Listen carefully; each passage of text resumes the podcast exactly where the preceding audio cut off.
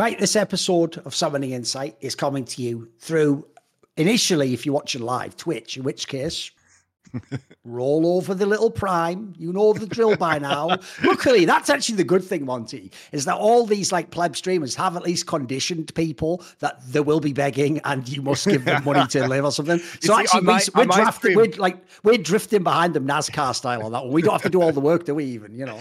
Uh, see, I've I've actually taken a new approach on my bangers only stream, uh, which is not to beg, but to shame them for Right. holding on to their own Okay. money, right? And act very disappointed Yes. they are not giving me the free Je- Jeff Bezos money as opposed to somebody else. Uh, but that applies here too. That applies. here. Yes. Obviously, if you're watching the VOD, like the video, leave a comment for the algorithm. If you haven't subscribed to the channel, subscribe. It has all of the great shows on Power Spike, uh, Monty and Wolf show. Best Damn League show will be tomorrow. So if you're watching the VOD of Summoning Insight, it'll be the day after. That's when you'll see the VOD there. All the great stuff. And of course, we have a sponsor, Monty. That's right. Uh, I know All For Me Grog has been our theme song for almost 10 years, but not everybody likes Grog. Some people you, uh, like different things instead. And so you can see what I'm holding here. This is the glycerin chamber from the Freeze Pipe Bong XL, and 420 is coming up. So what you do is you just take this separate piece and you pop it into the freezer for an hour. And glycerin is, of course, a food safe ingredient. So no worries there. It gets super, super cold to the point that it will chill smoke by over 300 degrees, meaning that you're not going to scorch your throat, won't leave you par- parched. It's a much smoother, more enjoyable smoking experience with this glycerin chamber. So you can go ahead and head on over to www.thefreezepipe.com to get your cold hits and use our promo code LFN. That's LFN for Last Free Nation. And that will give you a 10% discount on your whole order. And they've got everything, not just bongs, they've got dab rigs, bubblers, just regular pipes, anything you could possibly want to enhance your 420 experience. So if you don't like grog, or perhaps you enjoy grog and cannabis together, or just separately, anything you want, this is the time. Head on over to thefreezepipe.com. And thank you you, know what I've realized is sad.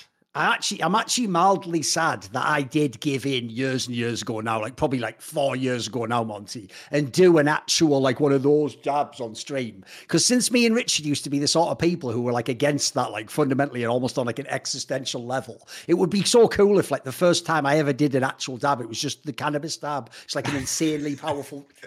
That would be, and then did a dab. There we go. I, I could combine it all. The better dab. Exactly.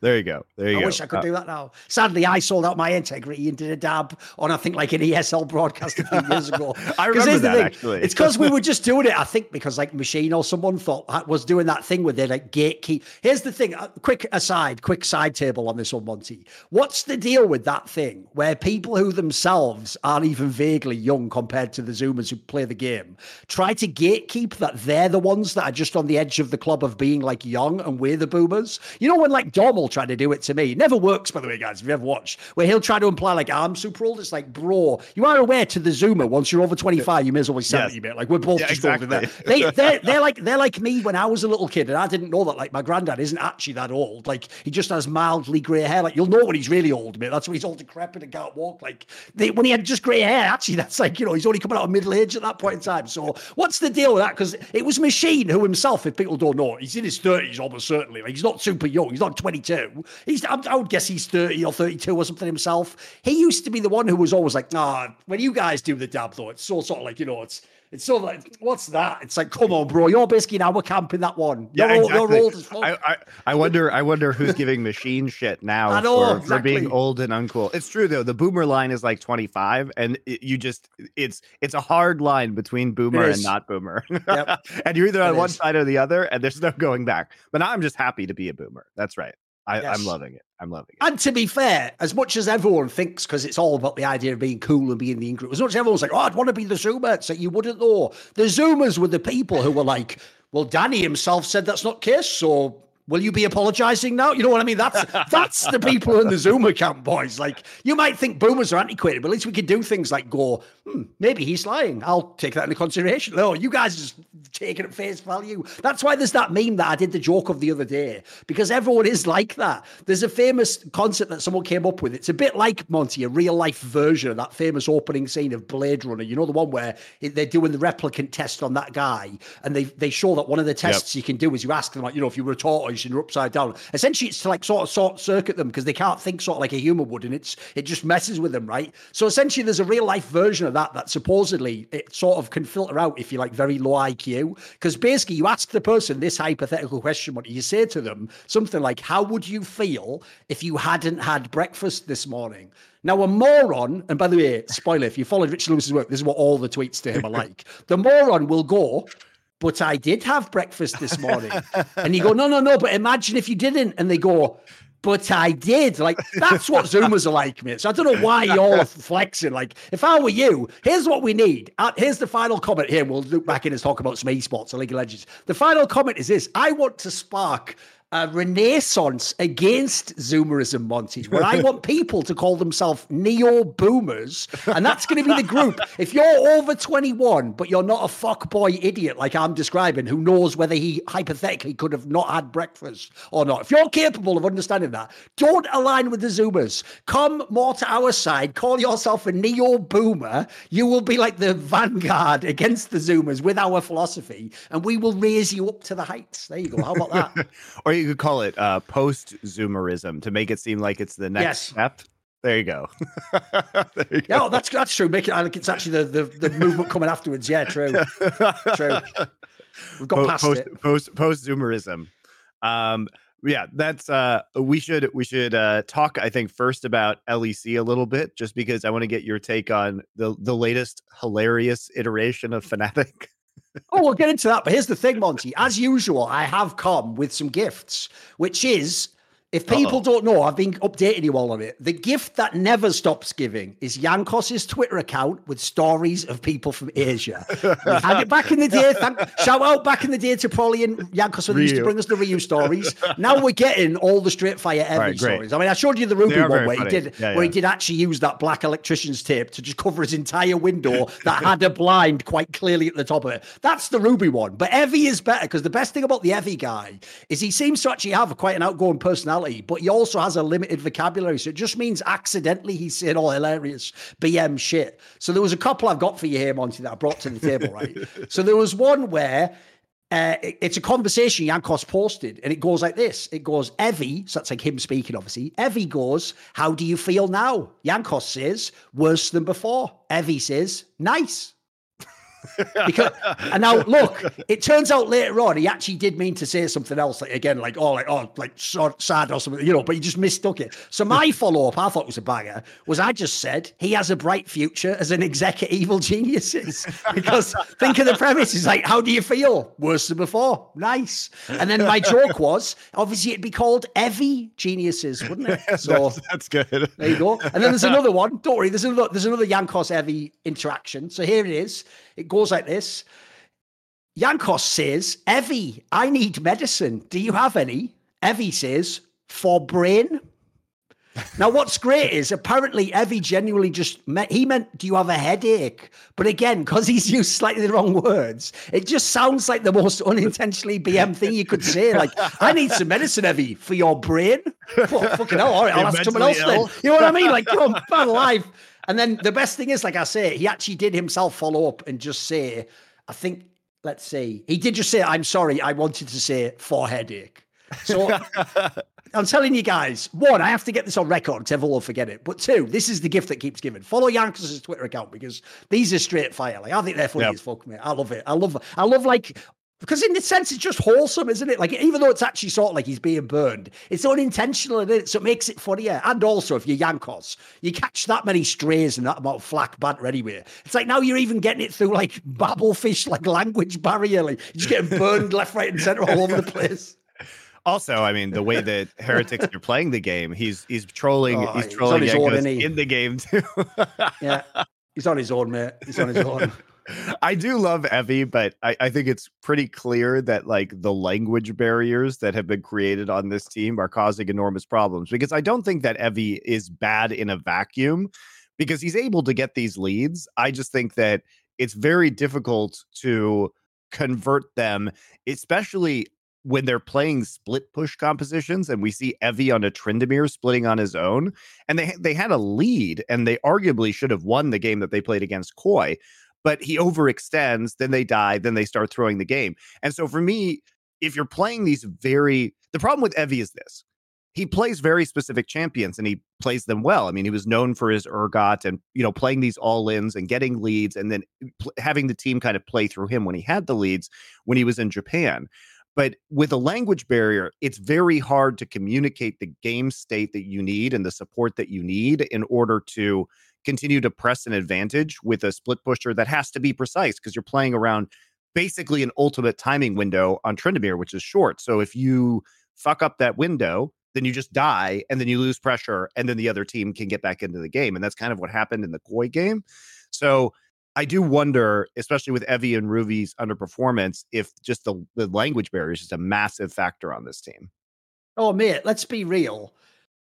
I'll I'll I'll give it up to Jackspektra. He has the odd game where he pops off, but aside from that, Jankos is elo held, mate. He's just so much better than his teammates. And the worst thing is, it's just such an inappropriate team for him to be like a star figure on because his best style isn't carry jungle anymore. Like if he was like Bo, maybe he could do something on this team. The problem is, like you look at Jankos and you're like, bro, you could do everything right, but look at your solos. Like as you say, dude, they can even get a lead. They can even be on their champions, but you can't rely on Team Heretics to close a game out. Like there's just very few teams like they almost have to be against someone who's so weak-willed they just get over the finish line. Like this is a team where that that's unfortunately I always go the other way on that one, Monty. If you're always generating leads, but then you never close the game out, that's actually almost the worst team for me. Like it's one thing like if you never BDS like, from last yeah, year. if you can just never get ahead at all, then yeah, I understand why you're losing the games. But if you're just That's throwing every game, yeah, if you're just throwing half your games, like that just sounds pretty bad. Like that's not a positive. Like you're in the driver's seat over and over again.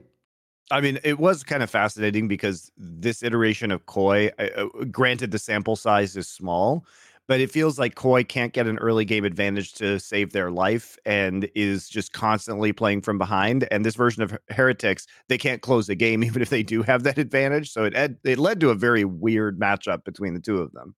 They basically need to like form the StarCraft Brood War Archon. If they formed together, Monty, then they would have the best early game. They'd be good late with the late game, t- and then they'd just be the best team completely. So that's all we need. Honestly, if you swapped Jankos and Malrang that would between be a pretty spicy roster, teams- wouldn't it? because I think the problem with Koi right now is that uh, you know not only are they struggling to integrate Szygenda, but Malrang is so useless on a team that doesn't do well early. Remember when Malrang came into the Rogue roster? That was when we had the renaissance of their style, where they were Yep. getting these these massive leads in the early game.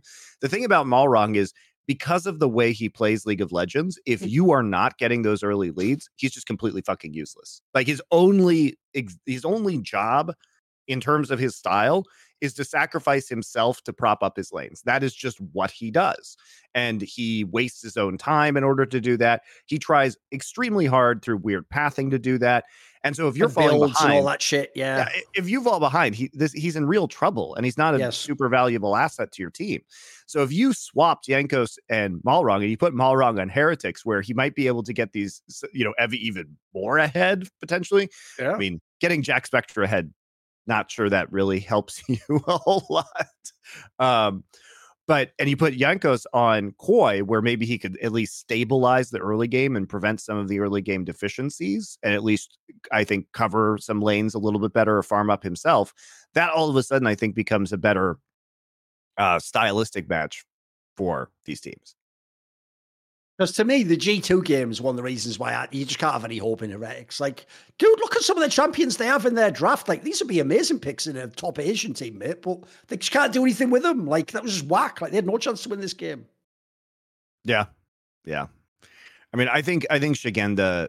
it- I'm not convinced that this is actually going anywhere. I think their one win was more of a throw from Heretics than Koi doing super well, and I, I think the the deficits that they're they're kind of racking up in these early games make it very challenging for them to pull off victories. The thing I'd be concerned about if you're a fan of Koi is this.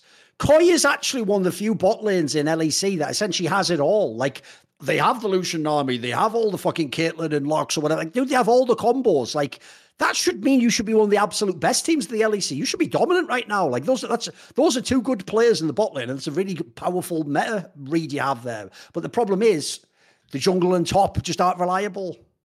Just yep. aren't reliable. You see, so yeah, you're never going to get a lead early game, are you? Like probably the probably the most reliable way at the moment to get a kill is like just top lane early gank, right? Like it happens every game almost. Yeah, I, I think I, I think yeah, it's just this this iteration of Koi is is really struggling. They they certainly don't have the same level of early game playmaking that they used to have. And it doesn't really make sense either because you would assume that in this meta that has a lot of catch up experience as it stands right now, where counter jungling is less fruitful uh, than it used to be, it is a gank forward meta because they they this season they implemented mechanics into the jungle, such as the treat system, um, in order to make sure that you could gank early and not too f- fall too far behind. Because I think they were sick of the more farming style that we saw last last year, and you would think that this would be a great meta for Malrang because he could spend more time doing Malrang things on the map, waiting in brushes and lane, and still not be as far behind. But that's just Eh, that's that you know that's just not true. And perhaps Perhaps Malrang's advantage last year was that when every other jungler was farming, that Malrang was the one who was heavily ganking. And eh, eh, that meant that he was kind of alone in doing that. And therefore it was more surprising. And his team would get kill advantages early while the other jungler was farming, and that's how it would balance out. Perhaps being in a, in a more farming oriented jungle meta will be good for him upon that return. But at first blush, you would think, oh, you know, this ganking meta should be great for Malrang. I also think as well, the other team they had was almost set up by default to allow him to be super aggro early and to do whatever he wanted. Essentially, also, even though he could be super active, he didn't actually have to be though, Monty. That's the thing. Think about it. you had Odoamne, who's like the permanent weak side king. Larssen just lanes well every time anyway. And then you had one of the better bot lanes. Like the best thing was to me in the in the last lineup without the Szygenda issue, essentially it was up to Malrang, like, where do you apply this pressure? What do you want to do? Who do you want to get ahead? But he also had all these options to work with. He was in a great position. I actually thought the team sort of like it balanced the, the extremes balanced each other out. The problem with the Szygenda anglers is just taking another lane where now it's just like a weak lane. It's almost a waste of time to sort of feed it too much. But at the same time, like then it becomes telegraphed that you're going to hit like the bot lane. For, you know, it's like I feel like it took a lot of the options away from them. It's not even just that Szygenda's bad. It's just like what he's changed in the team dynamic. You know. Yeah, and I think Szygenda did do better in terms of his carry role this past weekend. Um, you know, they switched him off carry pretty early on into the winter group stage because they were concerned about making that top eight. And going one and two obviously isn't great, but I think it did at least look better now. It yeah, did yeah. look better this weekend than it did previously. So perhaps it'll just be a slow roll over the week into integrating him into a, a better style. But I think it's tough to imagine that Malrang is going to.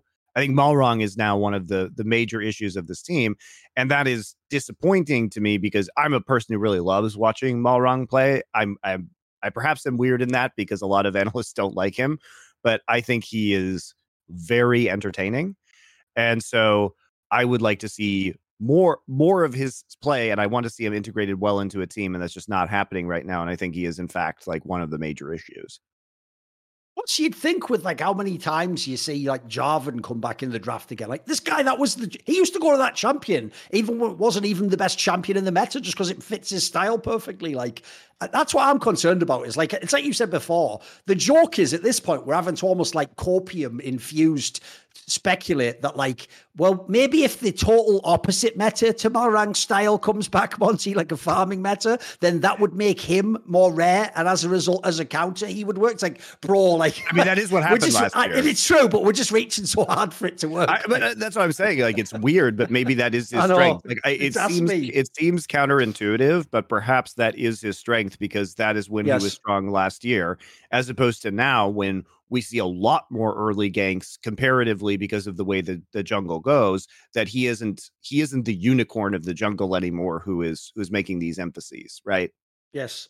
I don't By know. the way, let's do it then. Let's segue to the laugh. Like, oh, if this was HLTV.org in Counter Strike, this would be titled "Hit fan, Come Here, Fnatic Fans, Fnatic Laughed Thread." That's like the way they would write it for people know the stupid terminology that scene. Because the idea is we're just essentially going to laugh and poke fun at Fnatic now because We're going to put Fnatic in the stocks and, and throw Yeah. uh, Rotten Tomatoes at them in the square, which, by the way, is apparently what Sam Mathews wants. He's like pillorying himself, which I think is a very interesting choice on Twitter.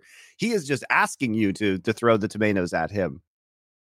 The problem with this is right. One, obviously they're coming off the only split ever where they didn't make playoffs, and that even has their asterisk, which is this was the split where only two teams don't make playoffs. Like that needs to be mentioned, guys, because actually, by the way, what made their yeah, what made their old record incredible is the fact that it was top six. Like, dude, I actually think there's one thing I'll say before we burn Fnatic. By the way, you say whatever you like about, but they had this player and then this player. No, no, no. At the end of the day, to have that run of how many years that was and always make playoffs, that is unbelievable. Like insanely props. Like A plus, fucking A star, S tier organization. Get everything for that. Yeah, of course. Like that is unbelievable. It's a bit like if people don't know, T1 is like that. It, it's only something like one split ever. T1 just like had a shit run. Like I think had one split they missed the playoffs like ever. So even if they then came fifth in a split, guys, who gives a shit? Like for a normal org, making fifth is all right. Like that's their worst day. So props to the old Fnatic. The problem is they've come off the worst split ever. And if you saw these opening games,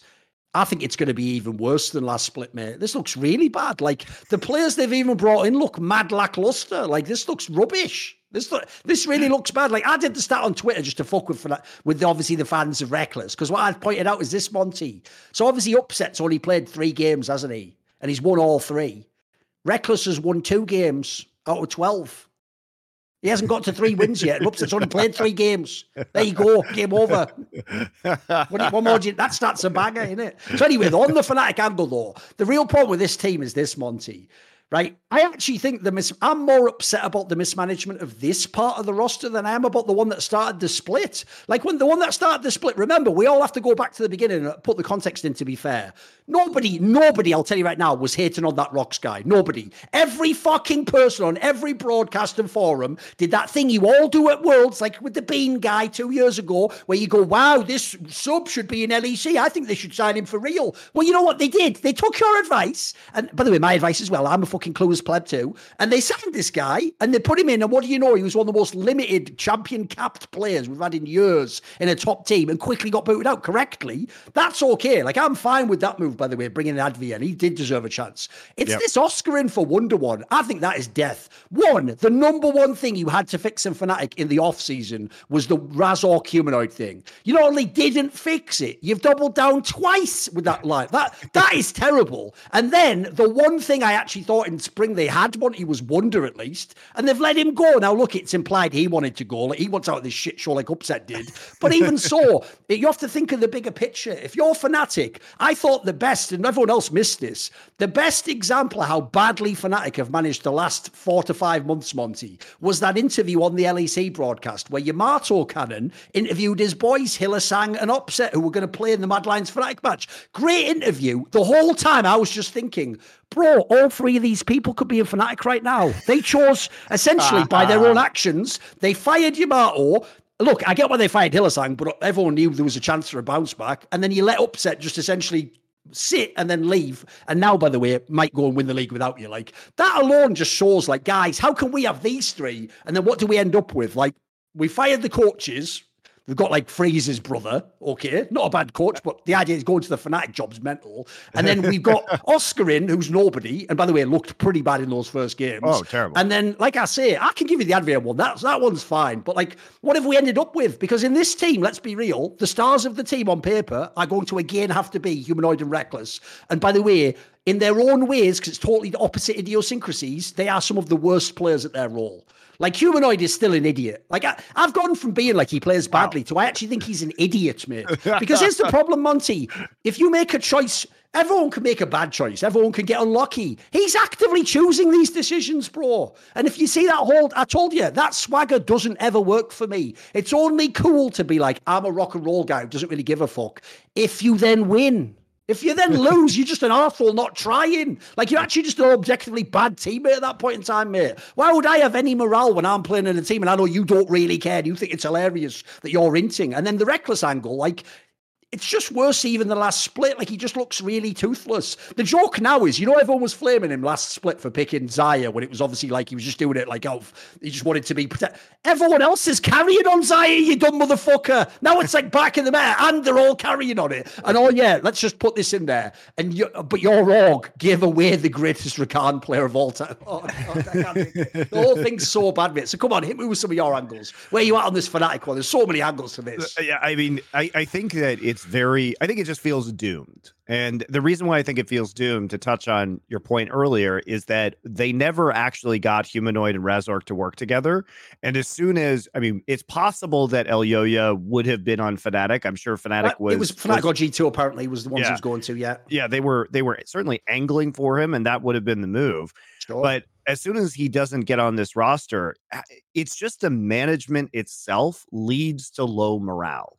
Okay, so it's it's publicly available information that they wanted to like kick Razork out of this team.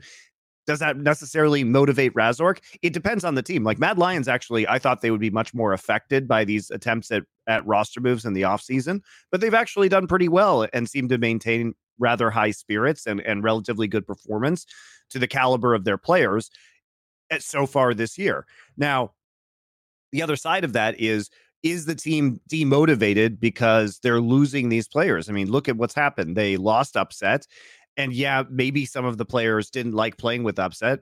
From what I know, is that not everybody likes playing with upset. He's he's he's a grinder man and he he has a very serious attitude towards the game.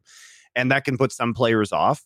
Um, because I've I've heard he is demanding of of his teammates and as normal you know, as no that, one ever talks about that monty because that's one of those ones that really counterintuitive if you're a fan because i don't know if you know this but nbk and csgo had the same reputation all the french teams in csgo right? Which was they never think he was a bad player. They actually didn't like that he was too serious and wanted to yeah. practice too hard. I know this sounds bad because you're all like, but they should all be pros. No, no, it's the other way around, guys. You're thinking if you're the guy who's really working hard and then they're slacking, you're the one who'd be pissed at them.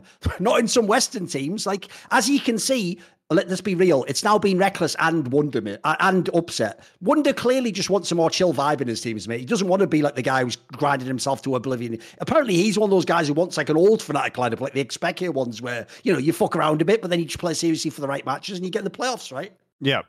Well, and, and, I think so. You know, when it comes to when it comes to losing upset, you already had to deal with that blow, but you keep humanoid and Razork, and I think the humanoid and Razork synergy is just a mirage at this point in time. And I think the mirage looked a little bit more real after Worlds because Razork really hard carried Fnatic through summer playoffs, and then humanoid was great at Worlds. He was very good. We got to see a return to the form that got him onto Fnatic in the first oh. place. And the thing is, though, that it was never both of them playing well as a duo. Yes. Like that has still never happened. Okay. Yep. What happened was they were performing well individually back to back, but not even at the same time. Really, not and even. You notice it was nearly always like individual pop off, like it was an outplayer or a mechanical. It wasn't like it wasn't like when Razork carried. He was like doing the greatest jungle job on the map. He just got a load of ganks off, basically. You know, yeah. I mean, I mechanical outplayer. I think his poppy play in summer playoffs last year was very good. Um, but it just goes to show that they have had they've they've been able to hit highs, very high highs, I would say, individually. But it's never been about their synergy and it's never been about their communication. And that to me is the fundamental problem because it's not a question that these guys can be good players. Like we know they are good players. Um, and but why I say it's a mirage is we got to see that you know, the last available data points to Fnatic were, oh, these guys actually are performing better towards the end of the season. But I think you have to take that with a grain of salt and say, well, yeah, but was that because they've actually fixed the mid jungle synergy problem? The answer is no. Yet this is the part of the roster they maintain. And maybe they didn't have a lot of options after Elyoya, you know, uh, Mad Lions like shopped Elyoya and then fucked fucked up selling him. Um, Eh, but they also, you know, fucked up the the upset situation, right? They they lost Hylissang. They decided to go with Rhuckz instead, and and Hylissang did have a disappointing. Oh, terrible. Yeah. yeah, you know, summer playoffs and worlds but he certainly looks revitalized now. And I think you have to ask what is it's it's always a hard read because when you have pro players that are underperforming, maybe it's the environment. And if you're Hylissang and you have to deal with this entire year of your mid jungle just seemingly being unable to even communicate basic information to each other in how they play on the map, maybe you're just demotivated. I mean, look at what happened to let's say in Korea. BDD had a had a very bad season last year. Very bad. Oh, His worst ever. He was trash. Uh, Kiin was very bad last year. Uh, but both of these guys on KT are arguably the best players in their position in Korea. That I don't think they. I BDD might be. Um, I think probably it's Zeus in top lane, but they are at least in the conversation for being the the top players in their position in a region. Yes. And so that revitalization just goes to show that sometimes players, you know, they just phone it in when they're on a bad team. And I think Hylissang looked very good um, over the course of of the winter split. He he certainly was like top two supports alongside Mikyx. X. I think you could make a pretty good argument for.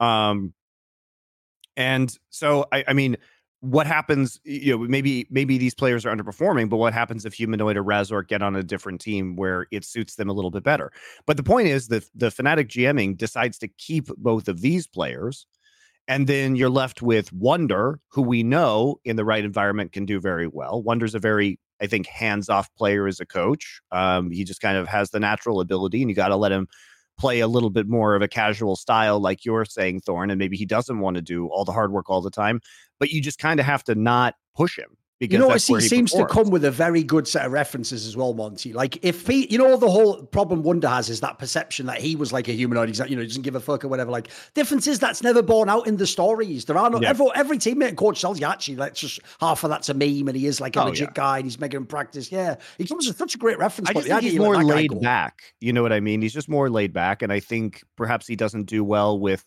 you know somebody who's in his face like demanding performance um because you just kind of have to leave him to his own devices. I mean, he sounds like the guy who can just do his homework without having to yes. do any extra work. So he's Correct. like, well, then why should we go to study class? Like, but the point is, some people need it. You know, that's yeah, where yeah, I yeah. see like the, the, dispute is. Exactly. Yeah, that's a, a good analogy. Um, but anyway, so here we are with no upset, right?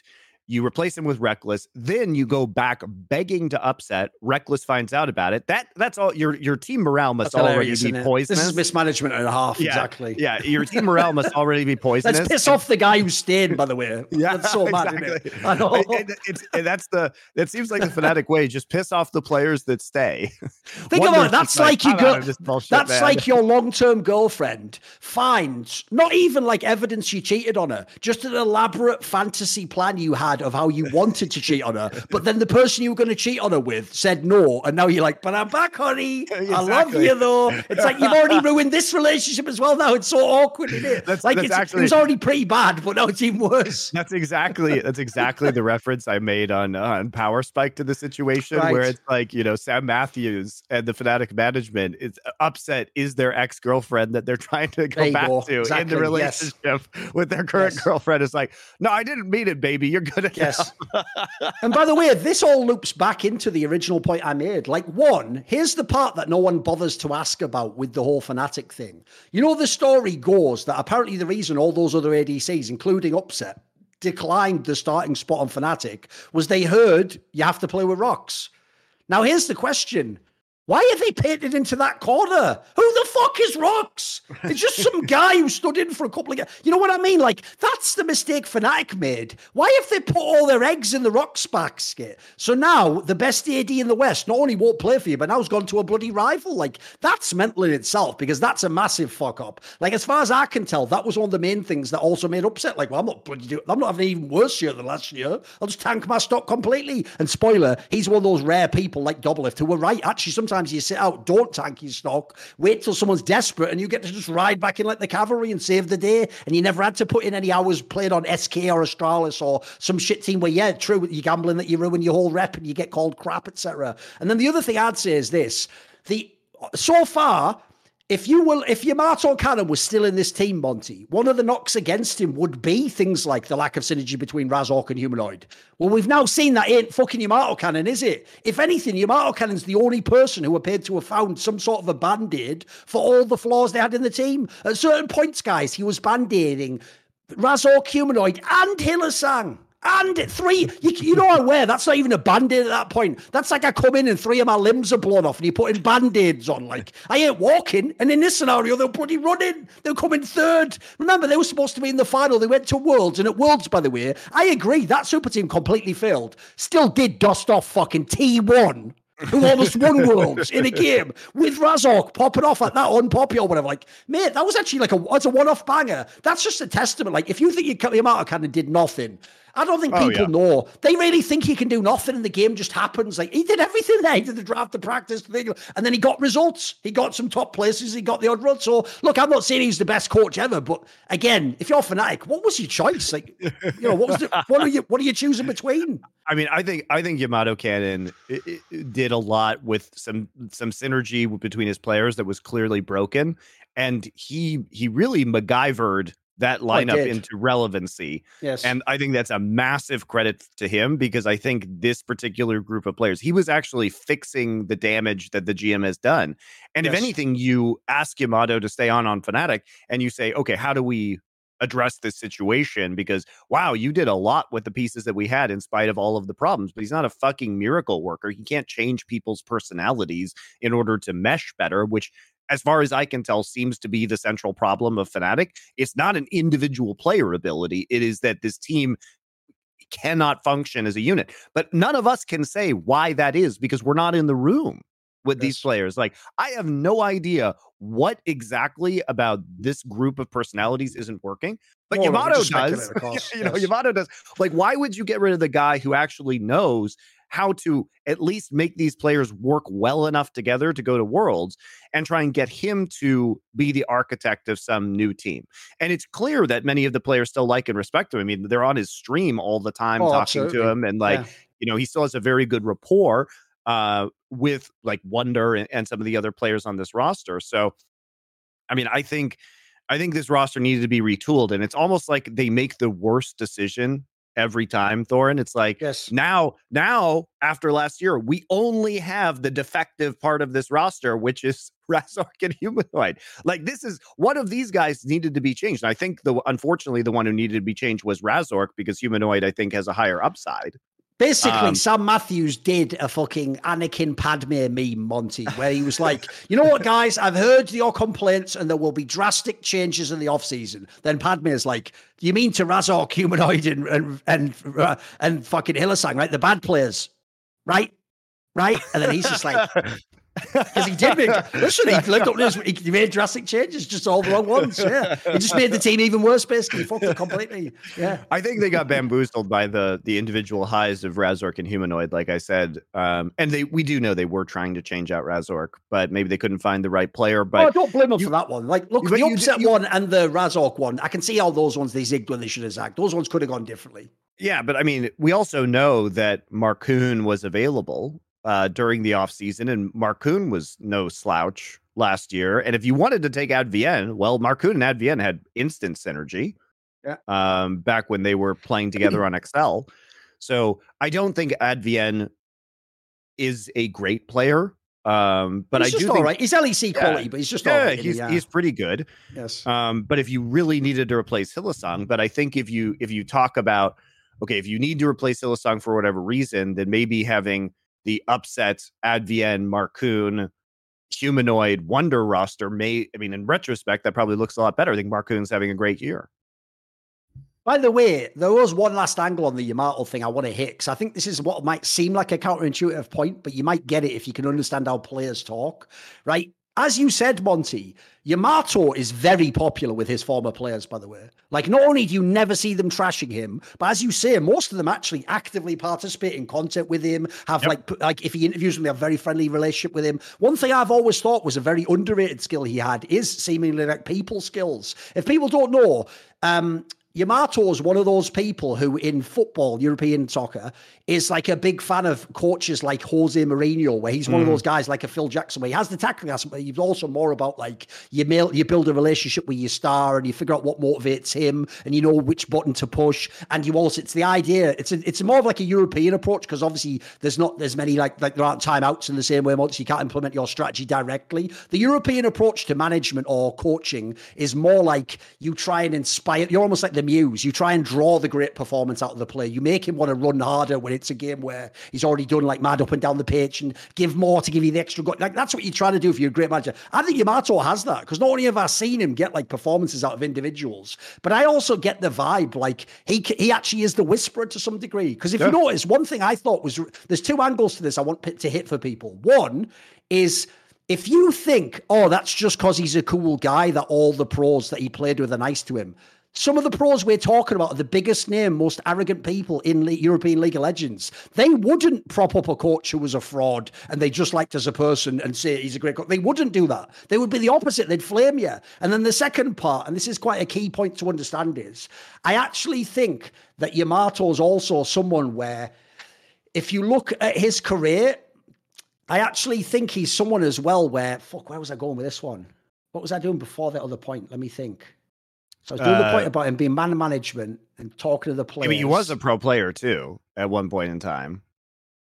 What the fuck was a my second one. point on that one? I did another point on that. Let me think. It I'm sorry. it's all good. I want to just get to that last point so I can get it out. yeah, I mean, I would say like at least he, you know, he also has the cred with pro players because he was he was one. Um, at, at one point in time. And I will say, just in my personal, Yamato Yamato's a good friend of mine, and even when he was like 19 years old, he was incredibly mature for his age. Um, oh, he was. And, people don't know. I think he was coaching dude at like 22 or 21 yeah. or something mad. I know I mean, he looked started, super pro because he had to suit him, but he was actually quite young. Yeah. I mean, I started working with him on like analyst desk when he was 19. Um, right. and he he was incredibly mature at the time, yeah. super easy to work with, very professional. I also think that um, his language skills probably help with a lot of the players that he he speaks with. He's fluent in four or five different languages. Um, so you know, if he's talk, he can talk natively to eh, you know Swedish and Polish players. Um, and he, I, he he just really understands the world of being a professional player and has lived in it for so long and is he's he's seen so many different teams at this point he's traveled around the world he's lived in korea coaching and so he's just very calm as a person. Um, very stable, doesn't get flustered, has great game knowledge, um, has great people skills. Like I can segue saying. this in now. Now I know what my point was. I've, I've got it back now. Here's okay. the point, right? Here's how you know Monty that he is doing some kind of like whispering with the players and getting them all on the right page. It was when you said earlier about the morale in the team. Dude, have you seen the morale in teams this guy coaches? Even a super team that had completely imploded, Monty. There was all those stories behind the scenes of like, well, there's no way these guys are playing together next year. Some of them don't like each other. Maybe they did the wrong move, right? Think about this. If you had a super team, Monty, and it was going to be good at one point in a split, but then fail, it wouldn't do this, Monty. It wouldn't fail and then get really good at the end and succeed. It'd be the other way around. You'd start out good and then become bad. And at the end of the split, you wouldn't make playoffs. You'd fail. You wouldn't make, well, dude, that actually implies he had to have done something. Because anyone who saw Fnatic last in the summer split last year, uh, uh, sort of like the halfway or the two thirds point through the regular split, they were done, mate. That was a team you could have bet your life that Excel and Vitality and all those squads would be the misfits. You could have guaranteed this team would just miss playoffs. They'd have to break the squad up. Everyone's fired. No worlds. Instead, they just made playoffs why would you rally with a super team that's failed with all broken relationship? That implies someone's holding that motherfucker together. Something is holding that together. So he right, he got them to rally, go to the playoffs. In the playoffs, remember, they got murked immediately, but then did that lower bracket run all the way through. All the yep. way through. Yep. And they and remember they were even potentially going to make the final if Koi hadn't played out their mind. So like that, and then go to Worlds and as I say, win a game off the team that wins the world or was going to win the world championship, almost won the world championship. Like that implies he has to have done something again. I think people are way too reductive about coaches. You can, if you really think you sit there, it's why I can't handle the Grabbz analysis of Reddit, dude. It actually gives me like brain cancer. Because think about it, they really believe he just sat there saying nothing, Monty, and that Caps, right? This is how dumb y'all are. Because Caps has really sick fingers. You also think his brain knows all the waves states in a game of League of Legends and all the macro does it. He doesn't. There's no player like that in the entire world of League of Legends. Even the best Asian player right now on an LCK or LPL team does it with his team and his coaching staff. That's how they implement those aspects of the game. Like the idea that like these star players, they're not they're not geniuses like that, guys. Like that doesn't exist. Why do people still think like this? Here's the problem, Monty. It's actually an ill, age old issue I have in esports. I've always explained it like this. I think people think knowledge is linear and it's like levels on Pokemon. And they think that because Faker was like, let's just say Faker as an example, he's the highest level Pokemon ever, Monty. So they think that means he has every level below and every other skill set and knowledge in Pokemon in this analogy, right? He doesn't. He's just really, it's like top trumps. He's skilled in certain areas and in other areas, he's just normal human. Like no one person has all this knowledge. Like it's all coaching staff, it's all teams, it's all support networks. Like that's why I hate that angle that like Yamato does nothing because he has a good voice. Grabbz just did nothing and then Perkz and Cap. Did anyone see these teams, by the way? Am I the only one who's been watching these teams? I've seen Perkz playing two different teams without fucking Grabbz now. The drafts look pretty shit without him, mate. What are you on about? they play by the way, I was told that it was all the players and that Perkz was just good at AD. Perkz left and G2 looked like a totally different team with four of the same players and the same coach. Like the impacts are so much bigger than people give credit for. It's so reductive to say these coaches suck. I'll tell you right now, I don't believe, I've always said this, Monty, I don't believe any coach can win the championship and suck. They might not be the best, but they can't suck. I you can't suck. It's the same with shot calling. You cannot win the championship and have bad shot calling. You might not be the best, but you cannot have bad shot calling. Do you know what I mean? yeah, there there is there's a fundamental truth to that because you at least have to have your strategy enough together. And the way League of Legends works is that you can really dig your soul, you dig yourself into a hole in terms of draft or in terms of macro. And it's not that any game is fundamentally unwinnable, but it's unlikely you're going to win a title if you start at negative 25% in both of those compared to yes. your opponent. You know, it's it's not exactly. Likely. Yes. Uh, but yeah, I think he is underrated, and I think the moves that Fnatic has made continue to make no sense. And you know, they may just be backed into a corner now, Thorin. Like Oscarinin could be the best option they had if Wonder doesn't want to play on this team. But what does it say that nobody wants to play on Fnatic anymore? I mean, this is this is the same issue that you see when a team starts to lose prestige. It's it's all great to play on a team that has a high prestige value and everybody wants to go there. But once you lose that luster, man, it doesn't come back and then you actually have to have competent GMing to make up for it. It's what happened to TSM. It's what happened to TSM, man. The problem is I can't also handle that guy's name. Because it's like, what? You mean some guy who probably shouldn't even be on LEC anymore? Really obnoxious 1v1 who's just going to feed and lose all the time? More like frost scoring. No, whatever. whatever. Oh, you see where I was going that way. You see where I was going. Doesn't quite fit the vibe, you know, whatever. Because I don't even know why they've done that signing. By the way, here's a bigger point, though. And I think this is more alarming. I said it at the beginning, but people at the moment are just mainly talking about the. I know now with the problem is if you notice between splits, we're sort of calling that off season for some weird reason in league. I, I think we need a different term for that. Like I don't know what you'd call it, but off season to me should be like the end of the season before the whole season begins. I think the terminology is a bit scoffed. But in that period between the winter split and the spring split, obviously people are mainly still for Fnatic on those angles of like but the upset drama and his Rekkles string and what's Here's the point that we need to address.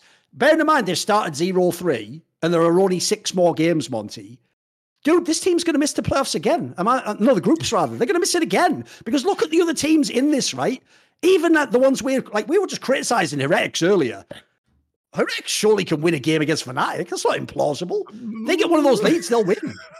I don't know. Maybe. like if you look bad. at the if you look at the table right now, like yeah, Heretics probably also the other team that's going to fail. But like, why would any of these teams above them fail? You know what I mean? Like even the smaller names, Monty, Astralis, BDS, these teams are better than Fnatic. They are. I know the names aren't, but these teams, like Astralis, is way better than Fnatic, dude. Yeah. I think I think the thing here is that um, with Fnatic, so first off, they had a tough week because they played XL, SK, and uh, Vitality. Next well, week, they, here's the problem: you're not allowed to say you have a tough week if you play XL. Like, which is it? Were they actually really good, or were they worst team in the whole league? Which is it? if they were the worst team in the whole league They and only changed one player, no, they do. But you know what I mean? Like, if people are gonna, you can't give them a pass for that. That that's on paper when you're Well- supposed to get. You know. I, yeah, I, I think I think though that we'll get to this when we talk about vitality, but I think that uh, changing a one player can have a massive Oh, of effect. and it, course. I think Excel needed to change a player just for morale reasons. The problem with Excel is that the only team they beat was Fnatic, but also they played Vitality and G2, the, the two best teams in the league. So I'm not reading too much into that one just yet. But it was also like Odoamne actually just putting Oscarinin into the grave in that game. And it was it was extremely one-sided, which is obviously a great sign for Excel because we expect more out of them. And and next week will be a, a much different test for this team that I think are teams that are probably more of their caliber and not among the top two that we expect to go to MSI. Um, but I think with in Fnatic's case, yeah, they start 0-3. Now, Astralis did go three and six last split and actually make it to the group stage. So you can go three and six. I would say that's really the the the cutoff. But I expect in the Here's future the question we- then: What what three games are they winning, Monty? Exactly. Exactly. So let me finish. Is that I think that three and six probably in many splits in this format will It'll not be the make top one. eight. It'll be Yeah, the one it'll, below. it'll probably. not make Yes. top eight. Um, be- just because we ended up having a one and eight and two and seven teams last split, I don't think those are going to be common results. it's very difficult to yes. only win one or two games. when you have a nine game bet round robin, logically you'll end up with loads of middle teams that are four and five and five and four. That's just what will Yes. happen most times. Yeah, I agree. So I think that you know we may see some splits where two, three, and six teams don't make it, um, Yes. versus just having the one and eight and the two and seven. Yeah. Um, so this is all to say that starting 0 and 3 for Fnatic and Heretics is a very, very, very difficult hole to to dig yourself out of because now you have to have at least one winning week to even make it to three and six. And by your It's logic, it needs to be next week, like you said, because they play Heretics, they play uh Heret- they BDS. play BDS, Heretics, and Koi. Like if you can't get two out Yes. of three wins there, you probably are done. Yeah, if they go one and two or zero and three next week, the week after is Astralis, G two, and Mad Lions, which is harder. So it really is making it more and more difficult. But I, I mean, I think Fnatic is fundamentally broken as a Good team, yeah. and that and that this this as in spite of what I just said about teams not going one and eight, this team could maybe go one and eight or zero and nine, just because I think they have no motivation to play. You know what, as well, and this might sound like a weird angle, but I'm going to take it. I agree with what you said earlier. I don't believe for real that Razork and uh, Humanoid are bad players. Here's the joke. I actually do think right now that Rekkles looks like a pretty lost cause because he's just kind of doing nothing and he just looks bad and he and it even looks like his morale is bad he doesn't have faith in the team and he's upset with the org. Like so the problem with him is there's too many red flags. I think for real, the other annoying thing about this Fnatic team is you're holding up all the talent. Like, get, can't Humanoid go and play on like SK Gaming or something where he might like pop off and revitalize his career? Can't fucking Razork go and be on like fucking BDS or something? You know what I mean? Like, these would be cool moves, mate. Like, let this talent go elsewhere and they actually can maybe turn their career around. Yeah.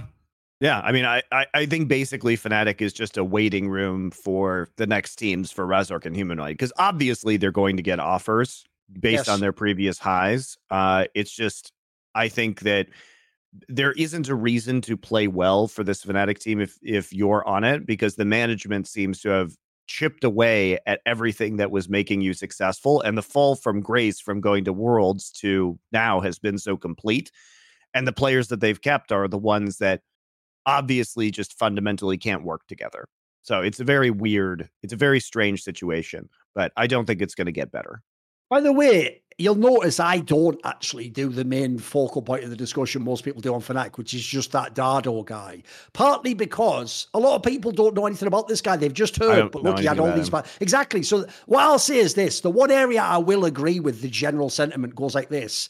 As we discussed earlier, this wasn't just like one bad move or you did a move that could have worked, it just didn't work out. They did sort of, like you said, Monty, almost the worst decision in each set of circumstances they were presented, but about seven times in a row. So I would say this would this would be a rare example where I wouldn't keep literally any of these players. No. I would release all five, and I would go on whoever my general manager is. I would replace him with someone who has a vision for what Fnatic's going to be now, because clearly you need to totally rethink the whole squad, and that means whoever comes in's got to have. A, I think you've got to have in mind like this is the player I'm going to gamble on to build around. I'm going to do this here because the other thing that's sad about this for me is obviously there was a world where maybe they did get Elyoya. Maybe that fixed everything with him. I mean, and they could have Jankos. Yeah. Maybe that turned everything around. But here's the other thing. That opportunity isn't coming again. Because if you're Elyoya, why would you ever join Fnatic now? Now it's not even worth it for the money, dude, because you know the team might be shit. So I think unfortunately that was their one chance to maybe get the sort of retool this roster. So if I'm them, I'm just I'm just changing the whole squad after this.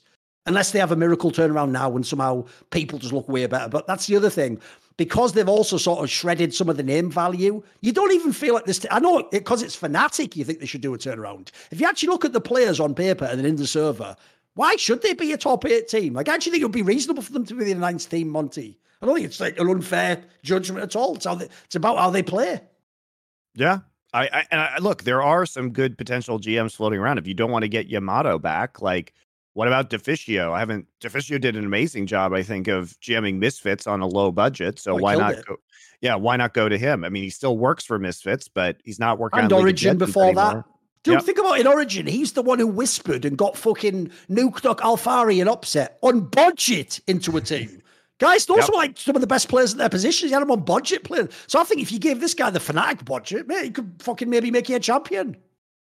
Yeah, yeah. So I don't know. I, am not sure how much of the Fnatic budget actually exists anymore, to be fair. I think a lot of teams are spending bigger than Fnatic is at the moment, especially with teams like Vitality and Excel. And, and SK was actually trying to spend big this offseason, too.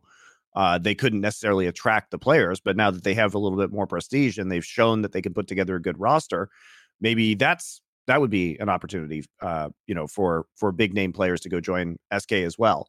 Uh, so yeah, I mean, I think it's I think it's a it's an interesting conundrum for Fnatic. I do think you have to dump everybody. I like I like you said, I'm not so I don't know enough about Dardo to actually opine on that. And for all we know, Dardo is being pressured by team ownership to make yeah, these decisions. He could be a figurehead. We just don't know. He could be disagreeing with them actively, but having his hand forced by, by the management of the team if the evil genius's Danny scenario has taught us nothing, take this as a conclusion.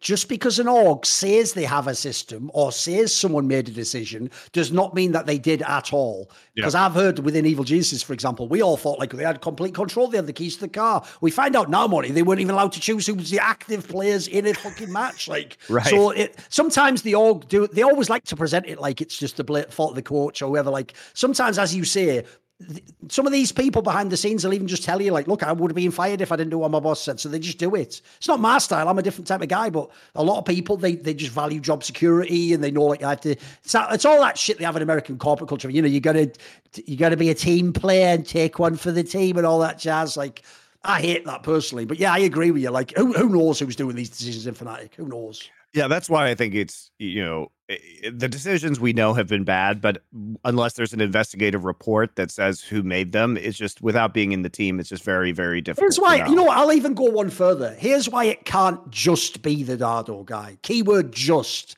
because what people are forgetting is this, Monty. And I'll, you notice one of the reasons why I like to remember context is because it lets you go back in time and remember, oh, yeah, I didn't see things how I see things now. And you can sort of remove the fucking t- hindsight 2020 vision glasses and remember that everyone's eyesight is flawed. So here's the analogy, Monty. When this team, Fnatic, announced their roster for spring last year, Everyone on all my shows, including me, was like, "This is an amazing roster," and in fact, they should win everything. So yep. if if the Dardo guy built that team, yes, we know now it wasn't the best, but it was still a not bad at all. It was still a contender, and then B, uh, on paper, it actually looked like it had amazing potential. Like when yeah. I saw that lineup, remember Razork was coming off like MVP oh, quality. Yeah. Humanoid split was... with Misfit. Humanoid was a stud who won and yep. had all this international success. Even you had Wunder fucking coming in. You got upset there, and Hylissang that was the best bot lane before. Dude, that looked like an amazing roster. Yeah. So like, if you if you also agreed it was an amazing roster, then why can you blame the Dardo guy? He also didn't have access to the future. He also didn't yeah, know what was going to happen. Exactly. So it's like you got to. It's like with Excel, mate. I'll flame the fuck out how bad Excel played, but I thought they were the best. I right. thought they were going to be number one. So I, mean, I can't you, go, you know, this GM and XL needs to be fired. Because by that logic, my brain needs to be fired. I thought the same shit. you know? no, I think it was a it was a very good roster on paper that people should have been excited about. Like yes. Razork, Razork and Humanoid were two of the top free agents that Fnatic went out and courted. Upset was amazing. Hylissang is yes. as a huge Hylissang and Wunder have huge legacies uh within within the LEC. There is nobody who would have said that this roster looks like shit. Sometimes you just get unlucky with personalities and synergy guys, and that's just how it goes. Uh, remember when Misfits put together their super team years ago? You wouldn't have said that that roster looked bad on paper, but they turned out to be terrible. Didn't even make the playoffs. That's just sports, man. Like sometimes you just yes. get fucking unlucky. Sometimes yeah. you just get fucking unlucky. And honestly, Fnatic didn't get even get that unlucky because they still went to Worlds. At the end of the day, they still got the top three that they needed to get themselves to the most important tournament of the year. So it yes. wasn't even that bad. So you get, I mean, Fnatic fans are just horrible. So I, I understand they why they're doing this. But, uh, you know, it, it really has just been the GMing decisions in the off season and so far this year that have been bad. I don't think that the underlying principles of the oh, way they set up the team last year was bad. No, no. Aside from like this, these two splits this year, I thought in general like they've done a fine enough job with the roster. Yeah, I, I, think results, it was disappointing because yeah. we expected them to be better than they were, but end of the day, they finished top three. They go to Worlds. Yes, can't be that. I will bad. say though, just as an aside to, to wrap the topic, the other reason if you're Fnatic, I would be concerned is you've already hit the status that TSM's been in the last few years, which is listen, uh, right now, Rekkles isn't what Bjergsen used to be. Nobody's joining teams to play with Rekkles right now. That's not the case anymore. That was the case back in the day. You had an expect here, Rekkles. these yeah, got a caps. Of course, people joined to play with them. No one's joining TSM or Re- or Fnatic for a particular player. And then even worse, the downside, even when, when they were the best dogs was you'd get a lot of flame from fans.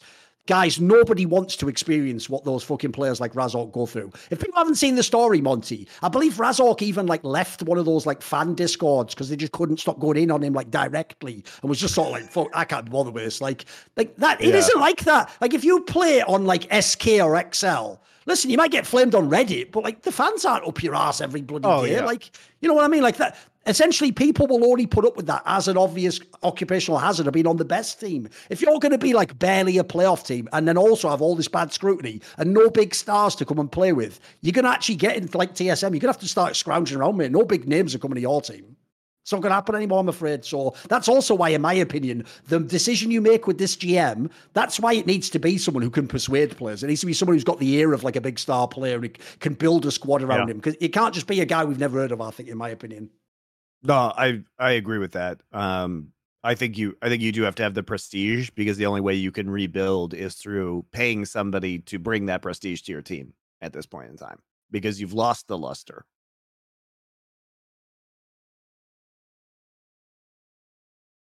Vitality? Yeah, let's do it. I mean, here's the thing, Monty. I'll spoiler. I'll give you a little teaser because I already did this in the title of the video. I just said in the title of the video Vitality will win this split, the spring split. Because I, I, I, mean, we discussed it a little bit on the Bass one. By the way, all of our speculations were absolutely accurate. Notice how everything we said was the case. One, they can now play through all three lanes. Two, upset's really good right out the gate. Spoiler, he hasn't even died yet. Three, magically, Kaiser's not the worst fucking player in the universe. It's like, eh, dude, everything's fixed. I don't know how they've done it, but it's actually, it looks fucking great. Yeah. Uh, I think it just goes to show the power of swapping out a single player in the roster. If you really can take a superstar and slot them right in, you're getting the absolute best player upgrade for that position. Yes, uh, exactly. Uh, but I mean, it does look like night and day difference. And I also think you know part of this is going to be that Kaiser will be has been and will be playing more engaged supports at the time, but I I think even that can be a little bit misleading because he was dying at level one as Nautilus in some of these games at the end of at the end of last split, so it's not like he was looking amazing even on champions that you think might suit his playstyle a little bit better but it really is. And perhaps it was just a motivation issue or a synergy issue with Neon on that bot side. But damn, this team turned it right around, looks great again. I will say the caveat is they started strong last split too, oh, they did, and then true. fell off a cliff by yes. the end. So maybe it's the problem, we'll Monty. Up the brakes on this one, but looks I great. Thought, I've thought it through, and the wording is totally legit. And anything that happens in people's minds is up to them, Monty. I'm not. I can't control the way people's minds work. Spoiler: if I could, it'd be a very different scene. So all I'll say is the obvious joke, but I'll phrase it very carefully so that we can all have fun, but not get in trouble. So all I'm going to say is, Monty, I know it's early days. We've only seen three games, but people did speculate. Obviously, there should be improved comms between um, Kaiser and Upset because they're both German. So I don't know what it is. Maybe there's just something about the German language that makes following orders easier. Damn. I told you I'd be very careful. Here's the difference. It's not like back in the day where I would just say the shit and there'd be some Reggie and we just get wrecked. Like we get away with it now. It's all good. It's all good. It's all good. It's all good. Exactly. that was that was just the right amount of spicy. I think it was. It was. but by yeah, the way, I mean, I, another angle I have on this team as well, and this is one that I think's mad missed, is bearing in mind now they do have, like, let's be real, like the best ADC is on their team, and they have the best top laner. The jungle is in contention for best. Like, fuck it. This, like, now is almost like super team status, dude. This looks really, really like this is the reason why I'm so hyped. Look, it's not that G2 couldn't win the split. G2 was a very strong contender too. The difference is the reason I dream that Vitality gets really good is I think this is the team that could do something internationally if they're good, bro. The fucking ball factor opposite Like, this team could be really dangerous. Yeah, and I think that's what we're all hoping for too, because with MSI having two teams, we want the second European yes. team to also potentially do some damage. You don't want any fucking is... Koi or Mad Lions. Come on, guys. Come on. yeah. Send these two teams, please, please. I, uh, yeah, you guys really don't want to see what happens to Koi or Mad Lions when they when they start hitting like T1 or Oh, they would get JDG. murked by the Asian teams, mate. They would get so murked. You yeah. know, you you don't want to see that. But I do think that G2 has enough star power and also has the kind of crazy uh the crazy factor to surprise people. They're genuinely a very good team. And this iteration of Vitality, it's if Kaiser is performing to the level that he has in the past, it's very difficult to see what the weak, weak link is going to be because a lot of these players do have international success, such as Perkz, right? Or they are really, really promising at a mechanical level um, like Bo or Photon or these guys that have shown they can really hold their own. And there's no reason to believe that Photon would be outside of nerves would be performing poorly internationally. He's not at the same level as some of the top like Korean or Chinese top laners, but I think he could hang okay. He could hang okay. Dude, I know everyone's obviously bigged him up, and we all even said he's the best top player and stuff. But like, I don't think people are taking this into account. Like, one, he actually technically at the moment is the better rookie out of him and fucking Bo, who I think on paper should be like the best rookie ever. And then secondly, has the Photon guy yet had a bad game? Have I missed it? Dude, he never has a bad. Even when they lose, it's like he actually does well or gets like kills in lane, and then they just don't win with him as the top player. Like, it's what? also like, when his team is behind. Sometimes bad. you know he makes the teleport flank play that gets them back into the game. Yeah, yeah. Well. Like course, he's a playmaker. Yeah. Um, I think the guy's a stud, mate. It's just crazy how consistent he is, isn't it? His floor yeah. is really high as well. Yeah, I think I think he's super consistent. I think he's done an amazing job with this team. I think he was overall the best player on this roster throughout the split. Maybe he didn't have the same highs, but he certainly didn't have the lows of some of the some of his teammates. Yes. So also, yeah, as an aside, I actually had an abstract concept I wanted to run by you and see what you think. Another reason I also think on paper this is going to be amazing. I've always bigged up that I wanted Perkz and Upset to play together, but even stylistically, I think they're an amazing pairing, Monty. Because not only are mid and ADC traditionally the two best roles to carry through if you're not Korean, because bizarrely, if people don't know, Koreans just always had all this amazing top lane lineage, etc., and they could have the weak side ADC. Every other region, it's about strong side ADC and a strong mid laner, right? Not only are those two people who fit those roles. But I've always said this, and so I said it in my video about this topic. I actually think the mistake with a lot of super teams in the past is when the two stars like that are the same player. Like, you know, when Rekkles joined Elements, the problem he had was him and Froggen are the same player, but playing AD and mid. So you just end up with like a very limited style because the two players are the. I think what you want actually is you want people who have contrasting style. So what I love about Perkz is his whole shit's like he's going to pull out the fire, he's going to do the crazy clutch play, the decisive thing. He's going to go and make a play. He's not trying to perfectly CS like Larssen and just winning. He's not trying to chovy the game. He's more in the Faker Xiaohu mold. So the good thing is, Upset is that guy, but for ADC, he's the super consistent, high floor, always has all the meta champions. Will always do. If you have the two together, you just have the complete team. It gives you that. It gives you the options as to what you do, and you cover each other's flaws. Like if Perkz has a bad laning game, bro, he's got the best side laners in the game. He's got Photon and Upset. If someone like Upset is just laning, but it's just going average, he's got the guy who can do the hero play. It's not all on his shoulders, 1v9 at the end of a game. I actually think there's another aspect is you want people who like complement each other with their strengths. It's not the same strength or the same weakness, or you'll be too one-dimensional, I think. Yeah, I, I think the on paper roster. I mean, we said this about Vitality before, though, that you know, surely this must be the time that it works. And the strong start is a great indication. It's also the way that they're winning and the way they've looked mu- much more dominant, and that snap of the fingers, all their bot lane woes seem to be fixed. It looks like switching Neon out was the right call instead of Kaiser, that perhaps that was the issue or the synergy was the issue, and Kaiser was going to be able to rebound. It's what we said, especially because the way that Riot seems to be balancing is towards Kaiser's strengths, that he's probably the player that you keep. And then also, it has to do with the available free agents on the market. When Upset is just sitting there, uh, there's not a, the equivalent upset support that is currently unsigned to a roster that you could make a massive upgrade on. So you upgrade the, you know, the difference between Neon and Upset is much greater than there isn't a better option than Kaiser that I'm aware of. You'd be taking a risk on a lower level player that might have more upside in the future, but it's just an instant upgrade. And I think that at least Perkz, you know, if there are some personality potential personality issues with upset that Perkz is a veteran enough player to kind of mitigate that quite a bit i would think um, and honestly, uh, I'm pretty sure Photon is used to being criticized about his play and being held to a higher standard because he came through the Korean training system. So maybe that problem just doesn't exist. And Kai, like you say, Kaiser is also German, so he's used to the bluntness in many ways.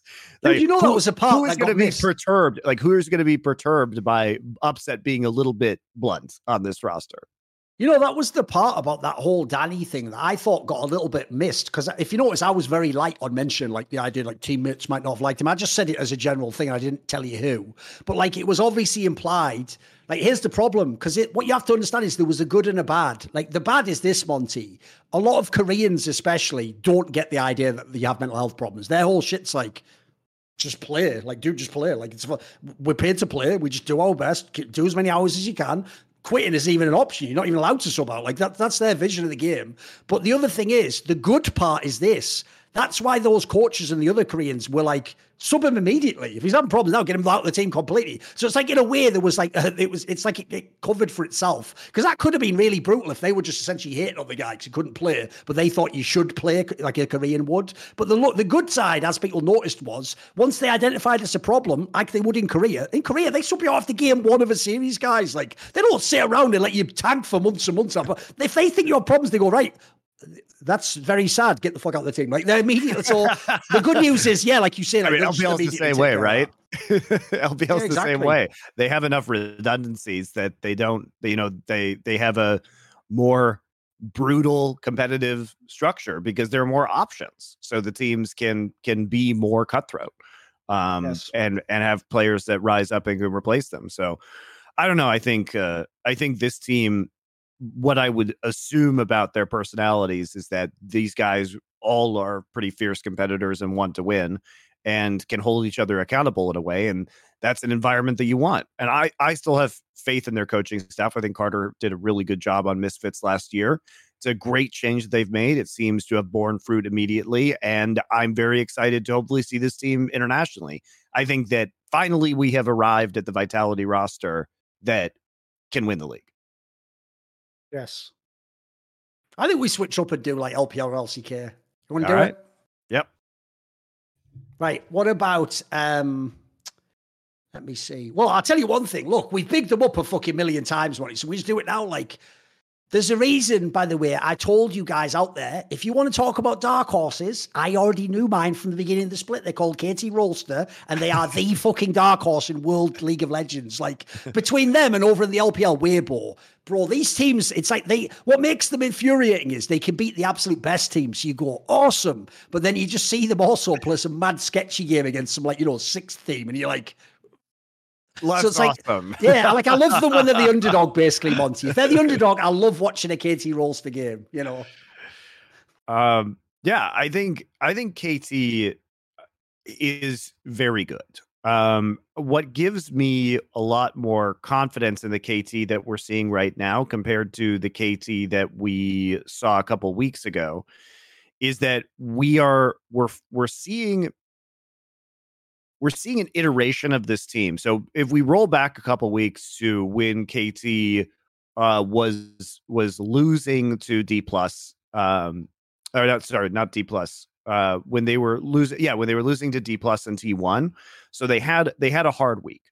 And I think what was key to remember about that week, and I said it at the time, is that KT didn't seem to be playing KT champions and playing a style that made sense to them. When they went up against D plus, they tried to take away the Lucian and Nami from D plus, who is who is undefeated with those champions, and they are just bad at playing Lucian and Nami. That, that's, that's they're not, they're not that team. Like you know, it, aiming aiming and Lehends are not those guys, and so we get we got to see losses where it, it seemed like they were doing a poor imitation of their opponents. And part of this was caused by the fact that eh, D plus had identified if they first pick Karma on blue side and they take away the Sejuani and the Jax, that KT really didn't have a lot to stand on at that point in time. And I think that T1, while being the better team than KT at the, the current point in time, we expected T1 to win that series but they did dominate in a way. And KT also just they were so reliant on scaling up aiming in the bot side on Ezreal or Zeri and using the karma as a crutch to kind of get him through the laning phase and not get completely shoved in.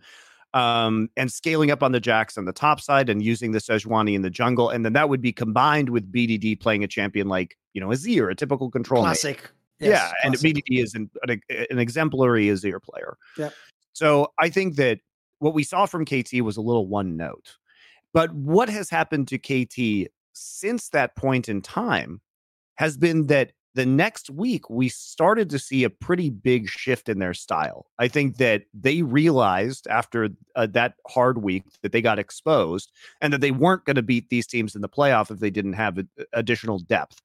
So this is when, we, we, uh, starting with their victory over Gen G, uh, this is when we start to see a new style emerge in KT. And it's not that they can't go back and do the things that they were doing very well. It's that now they can play a bunch of pick compositions that they were just not running before. Uh, it's when we saw the uh, the excellent draft that they had in Game Three into Gen G when they punished the blind Akali pick with the BDD's Twisted Fate, and basically made the game completely unplayable for Chovy. So the new thing that KT is doing is that they are running compositions where basically every single champion on their team has single target crowd control. And they will just control vision extremely well because KT was a very good vision team beforehand. There were points in this season where they were not actually buying a lot of pink wards, but they were they had among the highest cleared wards uh, in the league. So they weren't spending a lot of money, but they were being very efficient with their vision. And if you watch the way that KT plays, it's it's almost like clockwork. Every time there's a dragon, they always have fine pink wards. They're not overbuying them, as has been the criticism from people like LS. But then there'll be just a ring of pink five pink wards around the objective. And I think they realized that while it was great that they could do a team fighting style with this, what would be even better if we know we have vision control is to just pick somebody off as they as they enter the river as they're trying to contest themselves and we can do that if every single champion that we're fielding has a has a like a single target cc uh, and that's what they've done and they've been very successful with it and here's the thing that style has now opened up their old champions which we also know that they're good at so now the draft against kt the draft problems that were exposed in week six don't exist anymore by week eight. So it was a very quick adaptation, I think, from their coaching staff and from their players. And it's just been really, really good. And now, in addition to, you know, seeing things um, like we like we saw previously with the Karma, with the Ezreal, the Zeri, the Sejuani, the Azir, the Jax. Now they're running compositions. listen to this: Renekton, Viego, Annie, Xayah Blitzcrank. like Lehends has played two Blitzcrank games now, and he has been incredible on this champion. And the reason is is because they're just so good at running these pick compositions now. That is not a composition that is going to win you a traditional 5v5. But if you can get a pick off and get Viego rolling and snowballing, um, but uh, becoming other champions at the start of a fight. If the Blitzcrank hooks somebody in, you chain CC somebody, uh, get the Viego reset, and then continue the fight.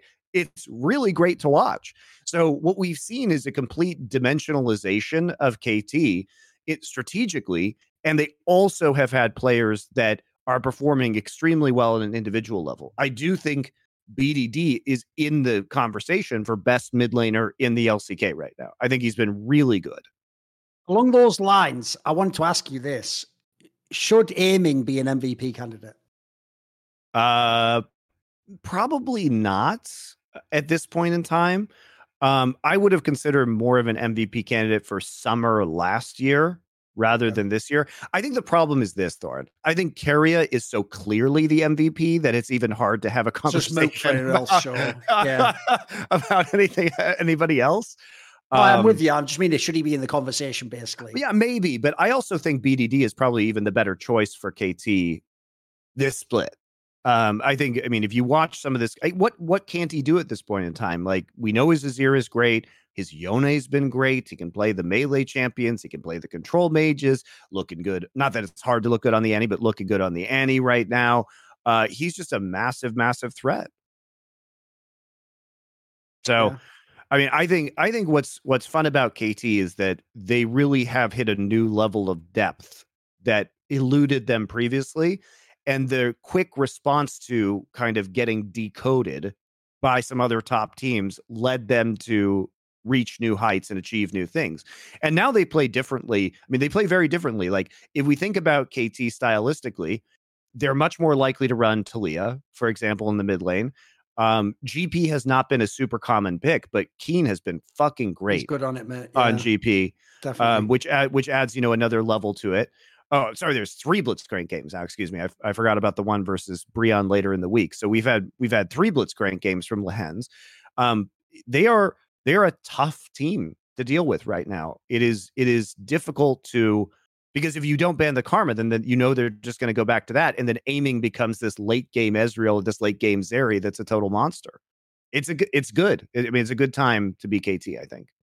A lot of weird pocket picks. If you're only casually following LCK and you don't like know where we are in the season, there's only one week left, guys. And yep. the best part is, if you go back to the conversations we had at the beginning of the split, the beginning of the split was all about like T1 and Gen G are just so far ahead. D plus is a bit disappointing. You know, let's see whether if these let's see if Hanwha's even good. By the end now, unless something goes drastically wrong next week, these playoffs are going to be fucking amazing in LCK. Yes. Like this looks like it will actually be one of those ones where you don't just wait till the final, of the semi-finals. Like all the series could be bangers now. Because the the cool thing is, this is another reason, by the way, why the whole MSI format just levels up the fucking scene. Because if it was only one team, it's just going to be T1. It would be a pretty boring story. The second team out of Korea could be really interesting with how these playoffs play out. Like as, as we said on the last week, it's even more so. Like the bracket will determine so much about it. Like as we said, maybe Gen G is the team that KT will upset. But then again, who the fuck knows what happens if Damwon plays KT? You know what I mean? It's, there's so many interesting matchups for me. It looks like it's going to really be a banger to me.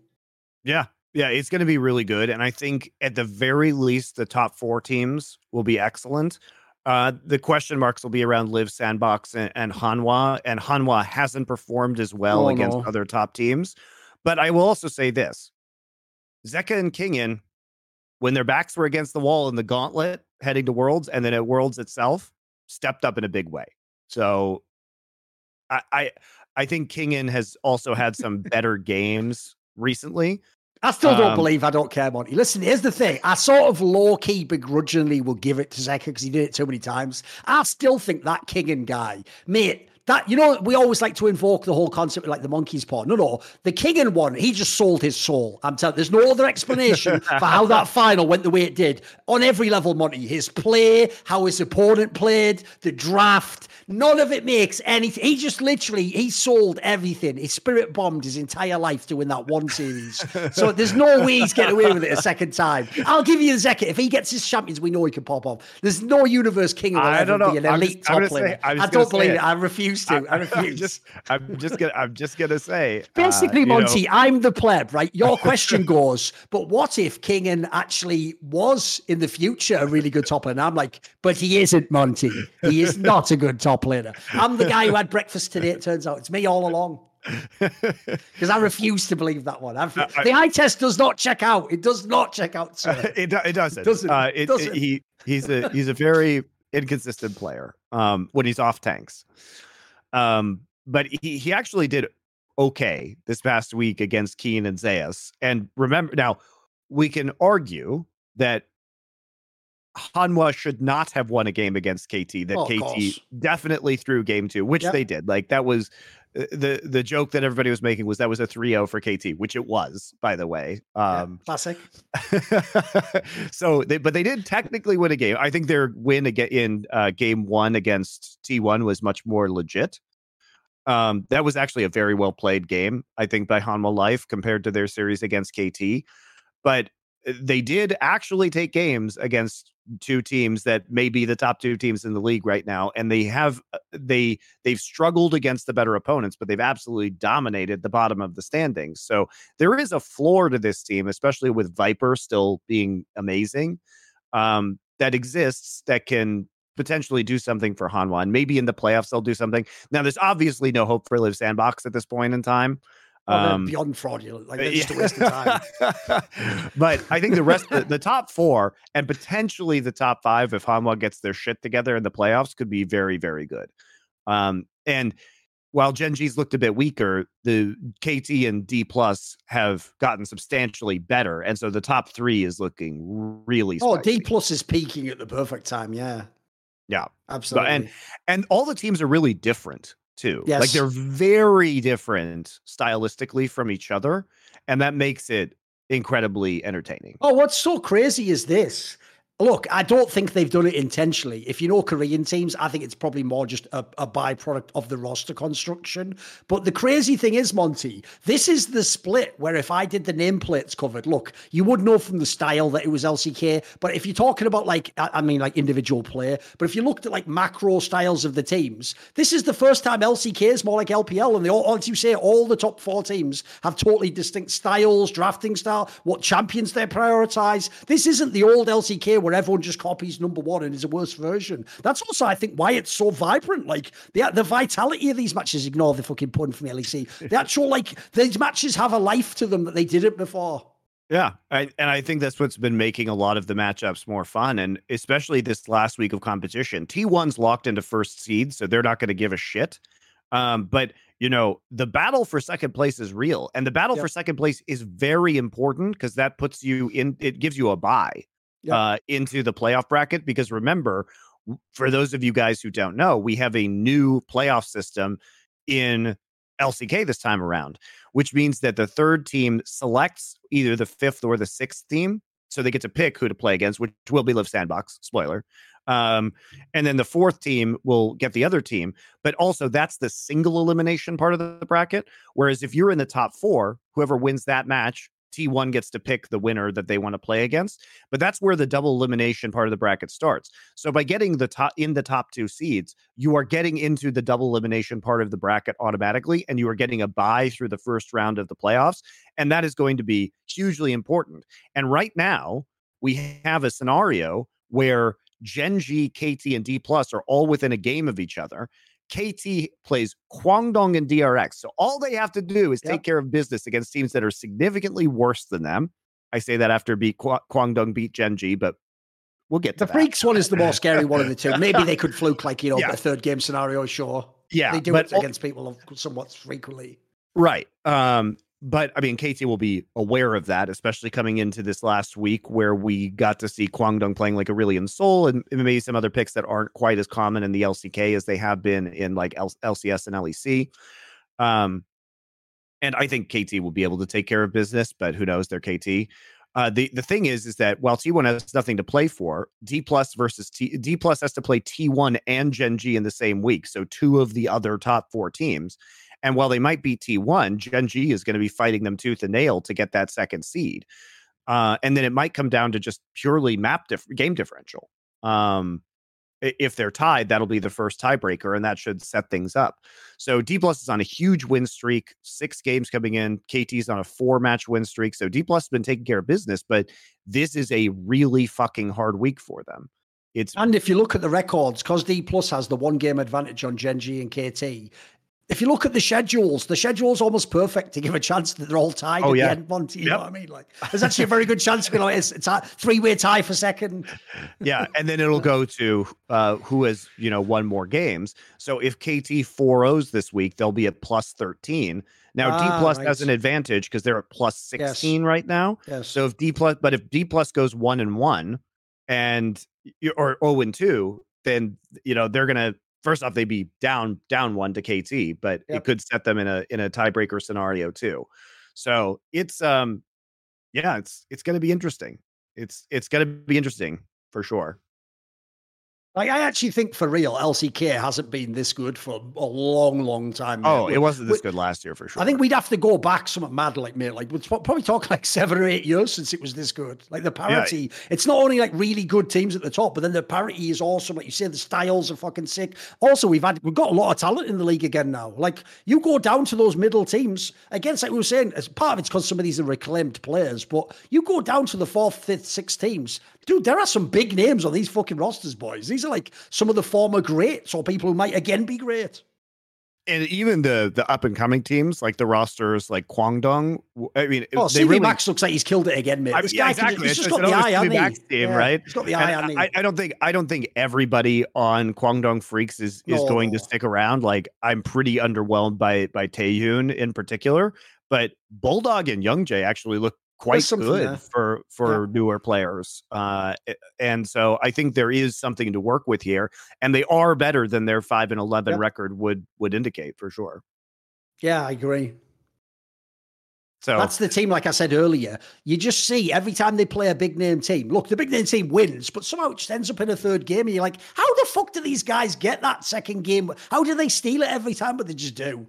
That's why I know that CV guy also. Just look at his track record. He just makes it work with any team he has, mate. He's yep. mental. He's, he's, some, he's, uh, the funny thing is, I do get the sense I don't know if you get this vibe. No one's made this connection before. I get the vibe, dude, that he has some of that Reaper in him, where it's like he is just like his problem is he is like a mastermind, but he's too much of an individualist. And if you know the way Korea works, they want it to be that it's all the the org effort and ev- all the glory goes to the leader. It's all that jazz, you know. So the problem is, I get the vibe that like I can see why he doesn't he isn't totally accepted within the Korean scene, but I do think he's a mad genius. I, I love watching his teams play, mate. Yeah, I mean, Absolutely. I thought this roster should be the worst in the league on paper. Like, who the fuck are all these guys? But I mean, maybe you just learn to trust. You learn to trust. yeah, but even that's mad. Like, think about it. DRX and Nongshim are orgs that in the last couple of years have been among the top teams. Like, they're at the bottom of the table. Like, Freecs are nobody. They're supposed to be bad, in theory. Yeah, yeah that's true. That's true. But I, I do think that handing the reins over to cvMax is the right call for an organization that wants to develop their own talent. And and CV yes. Max undeniably has an excellent eye for players and then also developing those players. Like controversies aside, his yep. track record is fucking insane. No, it's not. He has probably developed more world class League of Legends players than anybody else who's coaching right now. I don't even think that's controversial. I don't know if there's even a number two that's close. I'll even throw this out there because everyone forgets it. Everyone remembers all the other really great players on Griffin. Lehends was on Griffin too, by the way. He's on that KT team we just talked about. That's a relevant team again. Like the joke is almost everyone this guy works with end up being good. He even, as you've discussed on other shows, even obvious frauds like fucking Morgan end up being half decent. and that was one of the most outrageous players to ever play. Like when that when Chovy was on that team, it was like, what's even the point of this? This is just actual. This is torture. This is some hellscape shit. Well, and also, even though Kwangdong didn't have any right to beat Gen.G in that series, uh, we can only take the results as they happen. And three in their yeah. last three games, they beat Liiv Sandbox and Gen.G, which are two playoff teams. Like they're getting better. They are getting better. Also, by the way, that is one thing that is so weird about Korea if you think about it. You'd think logically, Monty, since they are far and away the best region ever to produce top laners, why do they only produce straight fire top laners or complete trash cans? Because there's also all those meme fuckers that we all hate, like fucking Om back in the day, Morgan, fucking what's his name? Um, oh fuck the sword. There's Long always the there's always the super they don't they make amazing ones or super whack ones. There's no in between for some reason. They're all, they're all fucking really good or shit, aren't they? Like, and then uh, Huni is both in one package. Yes, in a way. He is exactly. He's got the full spectrum. Should we talk about LPL a bit then? Um, yeah, I mean, we could talk about D plus a little bit too because oh, I think, yeah, yeah. I mean, obviously we, they've turned it all around completely now. Spoil if you're tracking. I was mega skeptical like three, four. Now they just are really good. You have to just give it up to them. They just they fixed it, guys. they fixed it. Yeah. What's weird about D plus is that they. It's strange.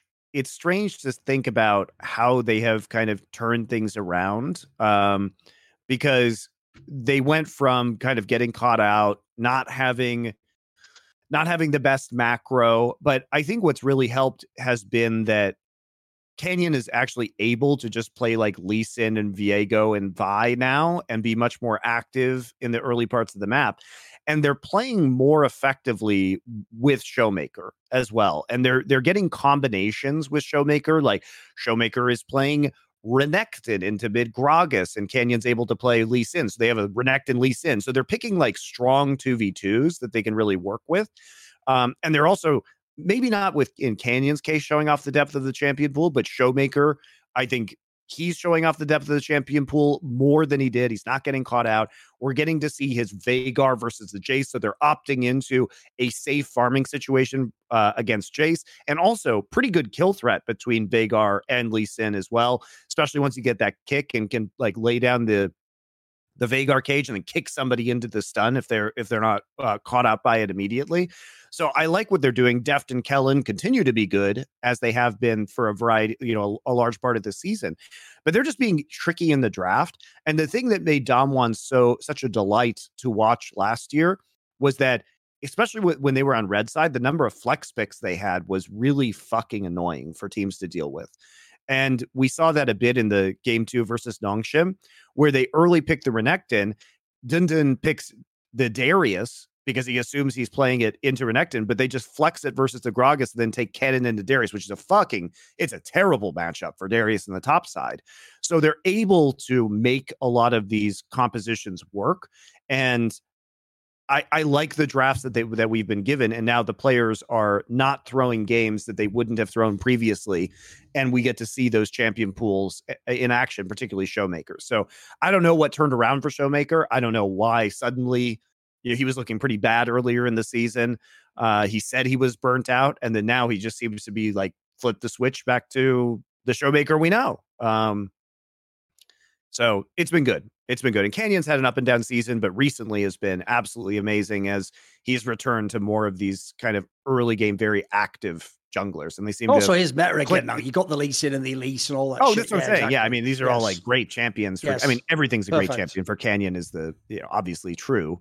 Um, but it does seem that being being able to be in highly active 2v2s w- in terms of showmaker with the champions they've selected and being picking less passive champions has revitalized this team. And like I said, Deft and Kellin were basically always performing. So yeah, that was the, that's the key there. thing for me. That's the difference in this Damwon against past ones, dude. Even the one that won worlds, you at least had an obvious angle on the map of like maybe we can get an edge in bot lane or we can draft for that. Even they had a weakness in that sense. Oh, the, yeah. Th- the reason why now that Showmaker's levels back and Canyon's back on his shit that they do look really strong is because they also now have draft advantage in bot lane except against T1. Like everyone else has to be scared of that Lucian Nami, mate. Like if you give them that, they're just gonna win. Like they're probably the best in the world on that. Like they're yeah. unbelievably good. So like now even from bot lane you've got edges. So actually yeah. Now the cool thing about D plus is this: it looked when they added Deft like it was going to maybe be like a failed super team earlier this split. Now it just looks like a real super team. What's beginning to uh, show the signs of being one, and then it is living up to the name value. Like if you have a team with Canyon, Showmaker, and Deft, it better be straight fire. It better at least be contending for the title and go to the international tournaments, guys. Come on. Yeah, and Canna's Canna's looking good too. Um, and what I like is that we see we see an ease and and flexibility with this roster. Um, because the thing about the thing about being deceptive is that when you see the Renekton that D plus has taken, you think it's going to Canna because Canna is undefeated on this champion this year. But it's not. It's going to Showmaker. You know what I mean? So you feel potentially safe in taking a Gragas pick because you you you imagine it's going, but they will just sacrifice the good win rate for the better matchups and still do very well. Um, so I love to see that. And I, I think Canna has been doing slowly better and better over time.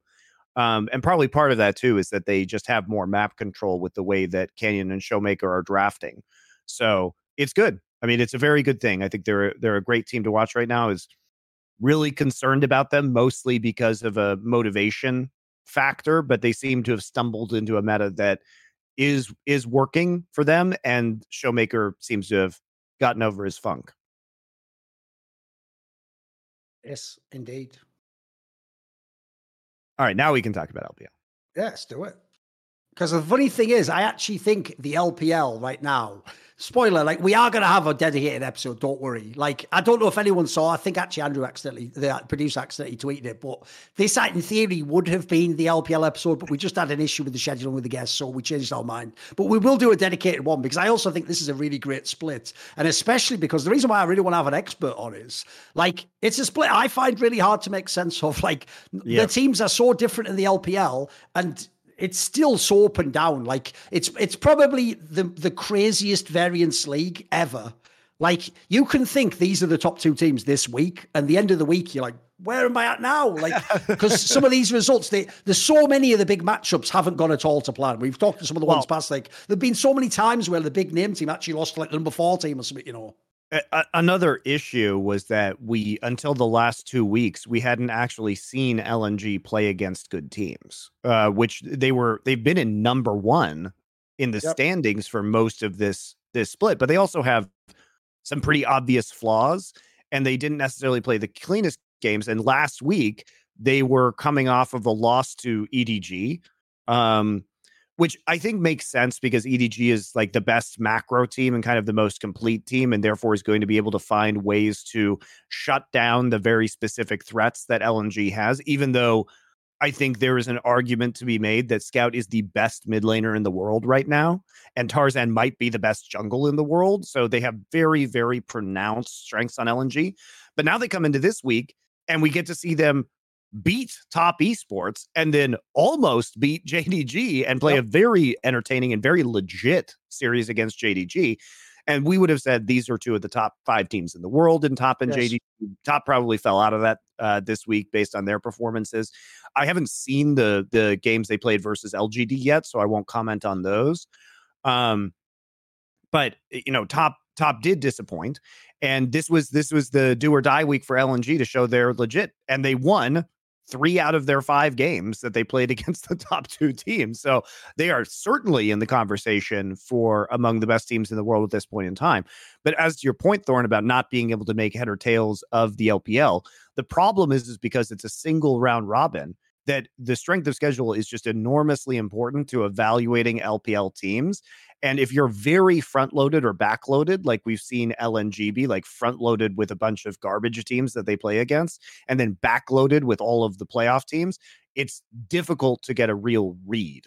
Uh, and now we have it, which is great because I really like LNG. Uh, they're a very fun team to watch. Yes. I mean, one of the things I actually think me, makes LNG quite cool is like if I had to choose someone to go to MSI, I wouldn't pick them because they have flaws. No. And obviously, I could have like a really well rounded team. I could have the team like EDG with a good macro, or I could have some all star lineup like Top or fucking JDG or Weibo. But I tell you what, in a weird, perverse sense, I almost would like to see LNG go to MSI. And here's why, Monty. Because I actually think some of their flaws are glaring. Like, I think their ADC is actually fucking whack. I think it's just not a very good player. Very good, I think no. I think Top's a little bit questionable. But the key thing is, what I would almost like to see perversely, Monty, is if you really have a super elite mid and jungle like they do, two Koreans, is that enough to just run through Western teams? Like, I'd love to see if they can take just those two players, Scout and Tarzan, and just dust off G2 and FlyQuest and like they'll just feel like there's another level to Asian League of Legends, mate, because they can do this against the best LPL teams like we're talking about. Like, in theory, they should get exposed in the LPL, right? But they haven't really. They haven't really, quite frankly. I think the issue with with LNG is that so if we talk about their strengths, it's Scout and Tarzan are the carries of this team. And they are they've played every single like kind of champion yep. matchup that you could possibly imagine. Tarzan is so good at pathing. I, their early game is amazing. There's the synergy with mid and jungle is probably the best in the entire world. Um, they they really kill it, honestly. And we've seen them we've seen them do it in so many different ways at this point in time uh, that it feels like they're pretty meta proof in those positions. Like we we get to see the Maokai Ultra 8K damage team fight, and then we get to see the great Lee Sin play from Tarzan, and they really are just in a in a groove right now. And I think I like Zika actually. Like the more games I watch of Zika in the top lane, the more I like this guy because he's a he's a weak side melee top laner, and there's nothing wrong with that. I think if they had a stronger bot lane, he would be really good because he's a really efficient player, honestly. He takes very few risks. He has he's really, really stable in the top side. Not a fan of his Jayce, gotta say, you know. But if he's if he's on a Renekton, if he's on a tank, if he's on Jax, like I'm pretty down with the way that Zika plays the game. And his his the way he controls his lane is very good. His flanking is extremely good he actually provides really great pressure in team fights, and his positioning is uh, he's almost always threatening the back line on, on a melee champion, which is difficult to do because you have to get your spacing perfect so you don't get caught, but they're still scared of you coming in. Uh, and he his setup is very good in that sense. So I really like Zika as a role player. And even though the bot lane of LNG had a better series than normal against JDG, if you watch those games, the eye test between LP and Ruler is just it's painful at times. Ruler is the best ADC just, in the league, probably. Yes, maybe yeah. in the world. Let's be real. Yeah, it's he is. You can just imagine what this roster would look like with a better AD carry or a more threatening yes. bot lane. And they would be potentially contending for a title. So I think it's amazing that they are doing as well as they are, considering that their flaws are pretty serious. By the way, shout out to any LPL team that manages to have a top team but not a really good ADC. It's like, are you even trying, bro? They do grow on trees over there. There are just so many ADCs. It's criminal. Like the joke is, I think it's like if we talk about some of the other teams, there's names you guys don't even know. Just look fucking fire. This splits look yeah. really good. Yeah. Yeah. So, and, and, by the way, here's a stat for you. I've got a couple of stats for you because the problem I know that Scout will always face in his career, Monty, is this to a Westerner, they think he's boring because they think, oh, just guys who play like a zero and that. Right. First of all, Scout has played 28 games this split and won on 11 different champions. Oh, 11. And then look at, I'll, I'll read his top five champions that he's playing right now, Monty. He's playing, um, no, no, no, he hasn't played Sylas at all. He played Ryze, Jace, Azir, Yone, Kassadin. What even is that champion pool? That's like everything. Like, if, if he's a mage player, fair enough. If he was only playing like the fucking Ryze and the Azir. Okay, that's one thing, Monty. He's got Jordan Jason there. This guy can play anything he wants, basically. Imagine, by the way, trying to draft against this fucker. If he plays Jordan and Azir, like, what? No, this guy is he's the MVP, boys. And uh, quite frankly, it makes it look even more obvious that his team, like we say, has massive flaws compared to the other contenders. And this guy just smurfs every game. Even in the games they lost, like that one you're on about against GD, he was still great in that, mate. He's just a fucking stud. This guy's yeah. so good. He's so underrated. Yeah, and uh, especially because I think what what makes Scout and Tarzan's performance better is that we know that they're they're not working with the best teammates, right? Exactly. And even if you like uh, even if you like Zika like I do, he is a role player ultimately. Yeah, he's not he's not 369, you know what I mean? Like he's not that guy. And that's totally okay but you have to prop it up with some level of carry threat in the bot lane. And I do think it it gives me worry, Thorin, when I watch that series versus JDG and I think to myself, this is probably the the best performance that I've seen from LP this year. And he's still a lot worse than Ruler. Oh, like he he's is. still a lot worse. yes. So, um, I and uh, people people might get mad because they they like LP or Hung or these guys, but I if that's going to be their best, unless that's the new standard that we get out of these guys, I would assume, by the way, that that was um, probably an unusual high for LP, whereas Ruler has shown that he can play to that level pretty consistently. So if I replay that series in a playoff game where LP maybe isn't peaking, then that series is not very close, I would say. And I, I don't want to rely on a player like LP peaking if I could just get a better 80 carry. Yes.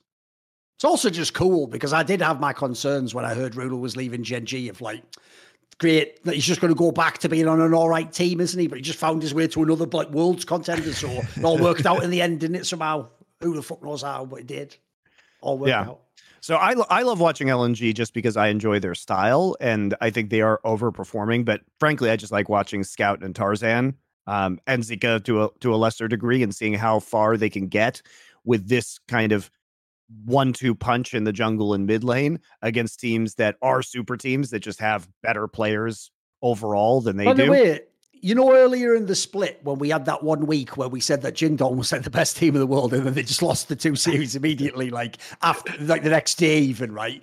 This is yep. why, by the way, when you're analysts, you don't just go by the standings and go, well, I guess they're number two. You use eye test and you speculate, look at the roster because there's a reason why you, me, Dom, we've all been bigging up this Jingdong team, even when they had dodgy times, because they just, it's like if they ever got it right, like they're doing in some of the big series guys, when they win games, they win so hard. So they hit like a truck. So like this, yeah. this is a team where look, yeah, it could have been a super team that failed, but when it comes together, this one does look amazing. There's a reason why a lot of people are hyped for this to be like the representative for MSI and Worlds. This this could be a really special team, mate. And I think what's so cool about JDG is that, especially in the bot lane, like you just can't give them Zeri because Ruler will do, win yeah. lanes that he should lose on Zeri and then completely take over the game like 10 minutes before he should on Zeri. So you just eh, you you can't let him have it because somehow somehow he he and Missing in that bot side, goddamn, they are able to work some magic and and like win losing lanes, and then that be, creates problems that you just don't see, and it creates game states that are very weird for enemy teams to deal with because they're used to playing with a lot of pressure into those lanes. And when that pressure is gone, all of a sudden, instead of taking a dragon for free, Ruler is on it, you know, on Zeri at 14 minutes in the river, just absolutely decimating you when he shouldn't be there. He just shouldn't be there at that time. So it it makes it makes it difficult for teams to get reads against them. 369 is having an excellent season so far. He has been phenomenal. Um, and unfortunately, I think the answer to you know one of the unfortunate parts about JDG is that Kanavi he's he's looking a little he's had a few soft right now. Sure. yeah, he's had a few. Um, you know he he's had games where he's like pretty hard griefed uh some of his laners and especially 369 and top side i think has been one of the the the worst you know the worst uh players to that he's griefed right and so when you th- when you see 369's performance, in spite of the fact that Kanavi sometimes makes his life really difficult, um, it's it's even more impressive, I think, from 369. You know, but I Kanavi, also think I wanted to get your take on this because I actually think when I watch the LPL, right, I actually think the the the biggest role that decides if you win or lose the game in LPL is jungle, dude. Because these junglers, like when Karsa has the off game, that's when Weibo just loses the game and looks like shit. When JJ has a fucking a, a Smurf game, they just beat someone they shouldn't be. When Kanavi plays bad, they look a bit lackluster. When he's on like the junglers, uh, it's because the best junglers in the LPL are all big name players that people don't know. Like you're talking Tarzan, JJ, like it's all the biggest names. So like, and those teams, it seems like it has a massive effect on their style because these are all stylistically different squads, obviously. I think it's uh, a lot of times junglers in the LPL outside of Tarzan, I would say, take a lot of risks. Oh, for uh, sure. In terms of the way they play, or they play pretty greedy. And so, if you have a good punish, I mean, a, an example would be um, what the EDG JDG series. Okay. Um, when was that? It was a few weeks ago. Let me let's look it up real quick. Um, when when EDG in week five, when EDG 2-0 JDG, a lot of that was just JJ clapping Kanavi in the jungle. And Kanavi, he was basically mind gaming Kanavi to take risks and then punishing him for those risks. And it was really quite good by EDG. But you know, if you're JDG, they do well when their when their players are getting early game advantages and they're extremely good at snowballing. But if you stop the momentum on them, that's where they sometimes have problems. And JDG also doesn't consistently make the the best mid to late game shot calls. There are moments when they they try and over push their advantage. I think actually they were they almost threw the game two versus LNG because instead of just you know, they got an advantage and then they started pushing like top lane inhibitor turret while their Dragon Soul was spawning. And they could have just left and walked to Dragon Soul and gotten it. But instead, they tried a really terrible turret dive, died, and then there's this big contest for the Dragon Soul. And it's just completely unnecessary, right? Like it's not playing tight League of Legends. And so JDG definitely also has like a throw potential as well, uh, which is why I think they're not the best team in the world. To your point, when they're when they are firing in all cylinders, they do hit like a motherfucking truck. But they're not consistent in being able to reach that state. So they're very scary when they're scary, but they they can be kind of toothless at times as well, especially if Kanavi has a poor early game. Yes. And then I've got to say this, right? Because I actually think the team that breaks my heart the most in the LPL is Top Esports. I know now it's for different reasons because Knight's not there. Dude, this is the team where on paper it's fire. And they early on when the strength of schedule was weak, they were looking good. I think these are this team's a bit fraudulent, mate. Like when I've seen some of their losses, they can look really bad in a loss, bro. Really bad. Yeah. Like um, they should be such fire on paper though. Yep. Um, I think Qingtian is kind of limited when it comes to his effective champion pool, and he he has some very high highs. He but can be also, night and day for sure. yeah, he yeah. can be night and day. Um, yeah. Uh, Tian has been good, but was pretty bad in the LNG series. Yep. And rookie, I think, started the season very well, but has kind of dropped off. I think he probably, if you think about the first five or six weeks of play, he was probably the leading MVP candidate. Oh, but I good, think yeah. that's switched to scout at this point in time. Um, yeah, so I, I, think rookie is has been struggling a little bit more as of late, and you know LNG two owing them was not something anybody expected. And I, like I said, I haven't seen the LGD versus top games yet, but I I will get around to to watching those. But obviously, that's a huge upset uh, that went down, and top is sliding down the standings, which is frustrating because this team should be quite good. And also, like this is just a team where like it's going to be tricky, obviously, but it's like you do look at those names and you're like, man, if this came together in the right way, though, couldn't this be like one of the best teams ever? This looks so good potentially. Well, and the thing about it is that this is a team that's like Damwon from last year. It could come together at any point in time. There's no way to know, yes. right? Yeah. And that's what we kept saying about Damwon um, is that, and they, you know, they actually did have a pretty good Worlds run relative yeah, yeah. to their domestic performance but it's just that the individual strength is so high that it could snap all into place in, in a moment and it wouldn't surprise anybody. So they can't they can't ever be counted out. And by the way, I, I alluded to it earlier, but the KT roster, Monty, of the LPL is fucking Weibo Gaming. Because this is the team that has the crazy high ceiling where they can beat anyone but they also can lose to a lot of teams that are worse than them. Like this is the team where think about it, right? To be fair, you have in the same team Karsa and the Shy. Exactly. If there are ever two players who either dominate or go to shit, they're, they're two of the all-time greats for that. yeah, I, I think I think Weibo is is a team that that plays to the level of their opponents because we can't deny the fact that their some banger wins. Yeah. Their JDG win was you know yeah. very important, um, but at the same time they have struggled against mid-table teams. I, I, don't know what is going to become of this roster. This is the team that I probably have the the most difficulty getting a read on. Oh, it's really hard, man. So I, I'm not sure. I'm not sure about these guys and whether they can get it together in time because I obviously I I love watching Xiaohu and I think Crisp has quietly been one of the best oh, supports oh, in the entirety of the yeah. of the LPL this split. Um, but because of the variance that the Shy and Karsa introduce, it's almost impossible to be able to predict whether this team is going to win or lose. Here's the problem. I'll I'll explain this via way of an analogy, which tells a amusing slash embarrassing thing about my life, Monty. So I did one of those things where I ordered some food on one of those apps, right? And cause I'd just ordered like uh like just some wok food, you know, like some fucking fried rice with like some beef in or whatever, right? Cause this is the problem with the Netherlands, unfortunately. They're one of those countries that doesn't really like spice very much. Like they think spicy is like, you know, the most mildest flavor of all time. It doesn't have any heat. Northern so Europe the problem is, is for this, yeah. The problem is you never fully know, right? Is this like a, a, am I buying from an Asian place, but it's cooked for a, like a Dutch temperament, or when they say spicy, do they mean Asian spicy? so I got this wok food, and because I don't want it to be bland, which would be the worst thing ever, I asked. I, there was a little option that said, "Would you like to spice your wok up?" Which I'm assuming just put a bunch of spices in. But here's the problem: because it turned out I was wrong, and it wasn't Dutch spicy; it was Asian spicy.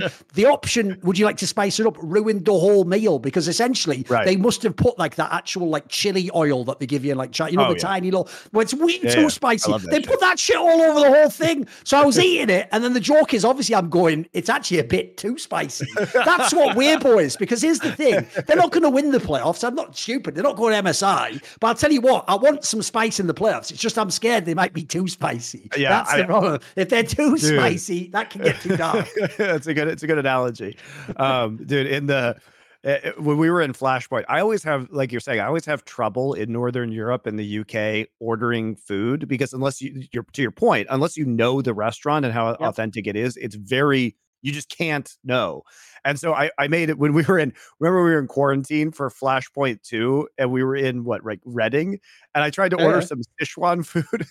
Holy shit! Was that Sichuan food was an abomination because it was like it was like to UK taste and it was like slightly too sweet and just like weird right. tasting. And I was like, oh, I just wanted some like spicy pork belly, man. Like, why does it have sugar in it?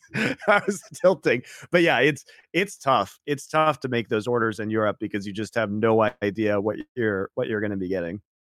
Indeed. Um, but yeah, I, I, I do appreciate the analogy there. So yeah, I, I, think in when it comes to the rest of the LPL, it's also shaping up to being an exciting playoffs. And I love the fact that at EDG seems to be doing so well because I think that they are probably the most well-rounded team to compete internationally.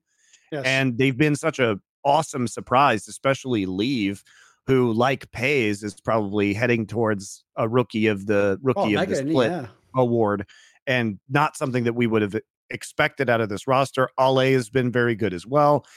Uh, it's just all these players are it's it's a it's a synergy thing, and they play much more like a Korean team than most yes. of the teams in this league. As Dom is fond to say, like OMG is the most Chinese team, and EDG is the most Korean style of team within this league. So we get some good extremes at the same time. But EDG's just been rolling, man, and they've they've picked up a lot of really critical wins. Um, they lost the top esports, but they beat JDG and LNG pretty convincingly. Um, so yeah, it's it's a fun time. I'm I'm looking forward. We still have two more weeks of the LPL, uh, so not just one more week with like we have of the LCK, but not too many good matches coming up this week. I think we've we've seen most of the good matches in the LPL right now, so it's mostly just going to be battles for seeding without a lot of the other top teams playing each other. Unfortunately, like the the good matches have pretty much passed the analogy I would give is this, right? It's some, it's quite similar to what I often used to do in CS:GO, and I notice now it's all right. You're welcome. You know, enjoy using shit I invented. I notice people just copy this, and they've even used even literally this example. All the other analysts, where they do that thing where they just heard a good idea from someone else, and like that is a good idea. That's not my idea. So what I always used to say in CS:GO, Monty, to kind of explain to a casual fan the difference between the types of star player, is I would always say to people, if you're a casual fan who plays with the AWP, don't in any way try to emulate what Simple does because you won't be able to do it. In fact, he even plays in an aggressive way with the AWP, a way that actually, for like a normal player, would be actually negative to your game. You'd be way worse. You wouldn't hit any of these shots. So I always say the player you should copy is the player device because what he does is he actually plays the game with his brain, basically. So he plays as if like he doesn't have the greatest skills. He has very good mm. skills, obviously, but he just plays a fundamentally flawless game, basically. My analogy would be that everyone likes to watch Jing Dong and D Plus and all all these teams with crazy stars. If you're actually someone who wants to learn like the concepts of team league, it's teams like EDG and Gen G you yep. want to watch, guys. It not the ones with sure. all the stars. These are the teams. In fact, the very fact that they don't have five bona fide stud players, but they can make their style works, tells you their execution and fundamental game plan just yeah. works. It actually means they're the best at that. So these are the teams. If you want to learn like the macro understanding now, these teams have got it down, boys. Like they can close games against the best teams in the world. They're not just getting a lead; yep. they're closing the game. That's very impressive. Yeah. yeah. it also means that they might be able to potentially throw, as we saw with Gen G, sure. or get outplayed on an individual. I think Gen G is much more likely to throw a game than uh, given what we've seen both in this past series against Kwangdong and as well as the T1 series. Like we're starting to get a little bit concerned that Gen G might be too throwy. All I'm saying is this, Monty. I low key sort of hope that something goes bad in Gen G just because we could work in some sort of awkward skit about a Pez dispenser. That's the angle I'm going with here. There you go. I'm saying, I'm saying, yeah, if you haven't noticed, by the way, one thing I did learn a long time ago about showmanship is it's a bit like being a rapper, Monty. It's not actually about you have to be amazing to make everything rhyme. Really good rappers just bend the words so it sounds like it rhymed. You know what I mean? Like use the slang so it just it just makes it that's all you do with the joke. Like, I crowbarred that like a motherfucker. But as my friend Jason Moses O'Toole did once send me, one of the loveliest messages of all time, he just said, this is a great old school reference if you know it. He said, like, that I have the best crowbar in esports since Gordon Freeman. That's it. That's a banger, Moses. That's a hell of a line. That that would be on the poster right there, mate. Jason Moses you know, like perfect. I, I, wonder. I wonder how many of the uh, the Zoomers know it's a good the, reference the, the yeah. Gordon Freeman reference, as opposed to us neo Zoom post Zoomers slash neo boomers. Yes, post Zoomers. yeah. Um, so yeah, I, I think LPL is is is really quite entertaining right now. I'm actually very hyped about EDG. I would love to see JDG and EDG be the teams oh, that go to MSI yeah. because that would be a really cool contrast of styles coming in from the region. Yes. Um, so that's my preferred outcome. My preferred outcome. And you know, I don't even know what my preferred outcome in the LCK is. Definitely T1. Uh, but I don't know if I like D plus or KT better right now. I think either would be interesting to see. That's why it's so perfect. They can just play and decide decide amongst themselves. Whoever wins will take it. We'll take that one. just let them sort it out. All right. I uh, want to do some viewer questions. Yeah, let's do it. All right. So as you guys are aware, um, oh, first off, uh, we should probably talk about freeze pipe again. Briefly. Oh yes. Indeed. Um, so first off, thank you again to Freeze Pipe for sponsoring Last Free Nation. Really appreciate it. Uh, as you guys know, as we've said before, 420 is coming up, and each of their pipes or bongs or bubblers has this delightful glycerin chamber in it. If you just throw it into the freezer, don't have to put the whole thing in, which is very nice. Separates out really well.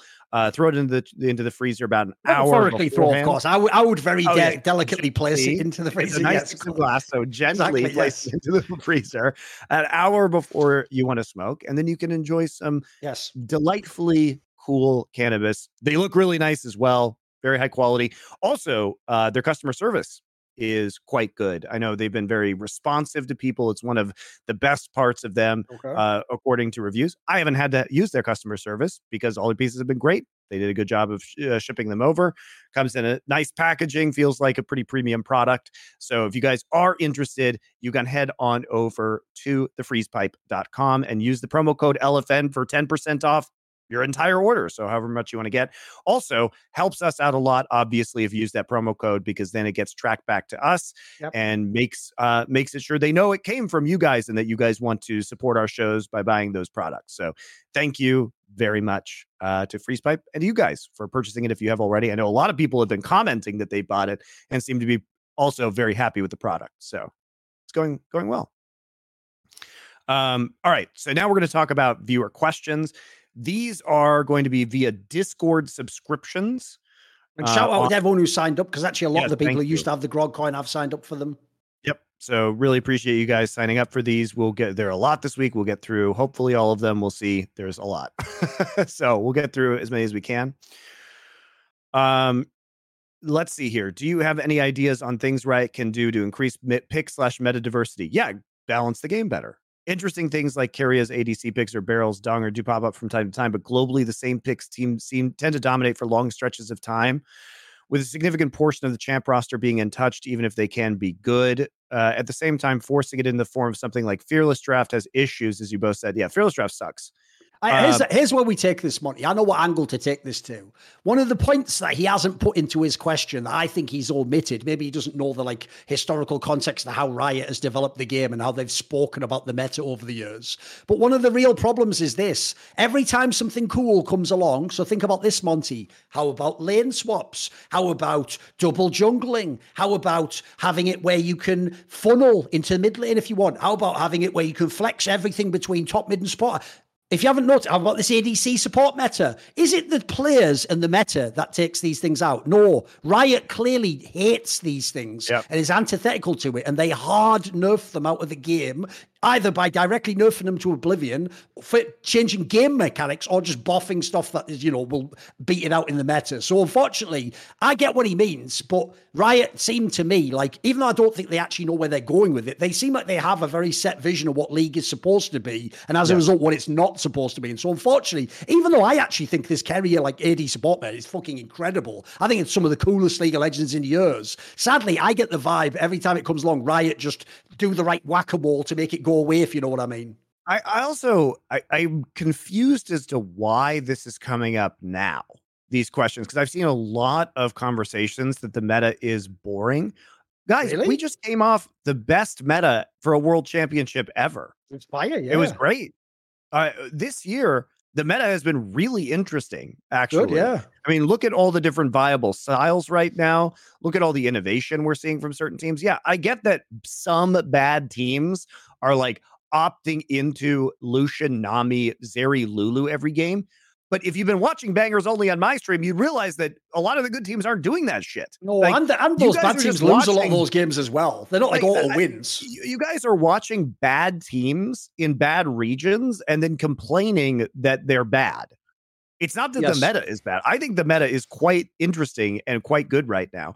And I think that shoehorning something like fearless draft, and we saw this with Overwatch League when they switched over to champion pools right? They they basically had to eliminate certain or hero pools. They had to eliminate certain heroes from the game because the devs were so bad at balancing it for the professional scene um, that in order to introduce variety, they would change, they would periodically change which heroes could be played at the professional level. You know, that's been a conversation that people have had. The fearless thing, why would I want to watch that? Is my question. Like, good players already have big champion pools or big enough champion pools, and you want to watch kind of the the optimal way to play the game. You guys are basically just begging for a worse viewing experience because you're bored of watching good players be good at good champions, which uh, makes no sense to me, right?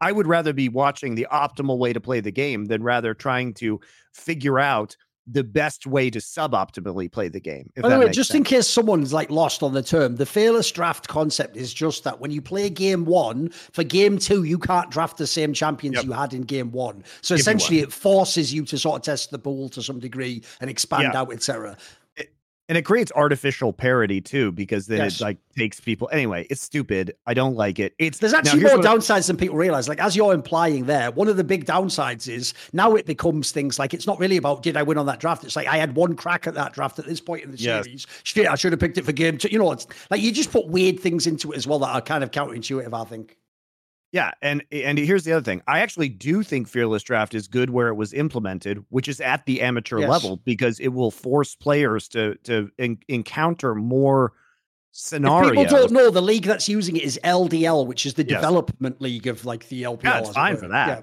I actually perfect, think it's yeah. fine for that. Um, but and I don't think showcase the person's skill sets, everything. Yeah, everything. Yeah, so I think it's good for developing players. I don't think it's good for um, watching peak League of Legends at the professional level. And Dude, here's I, the part I find weird. I wanted to ask you this. The weird thing about people complaining about the meta is the other reason I think the meta is quite good now is, dude, what's even truly OP?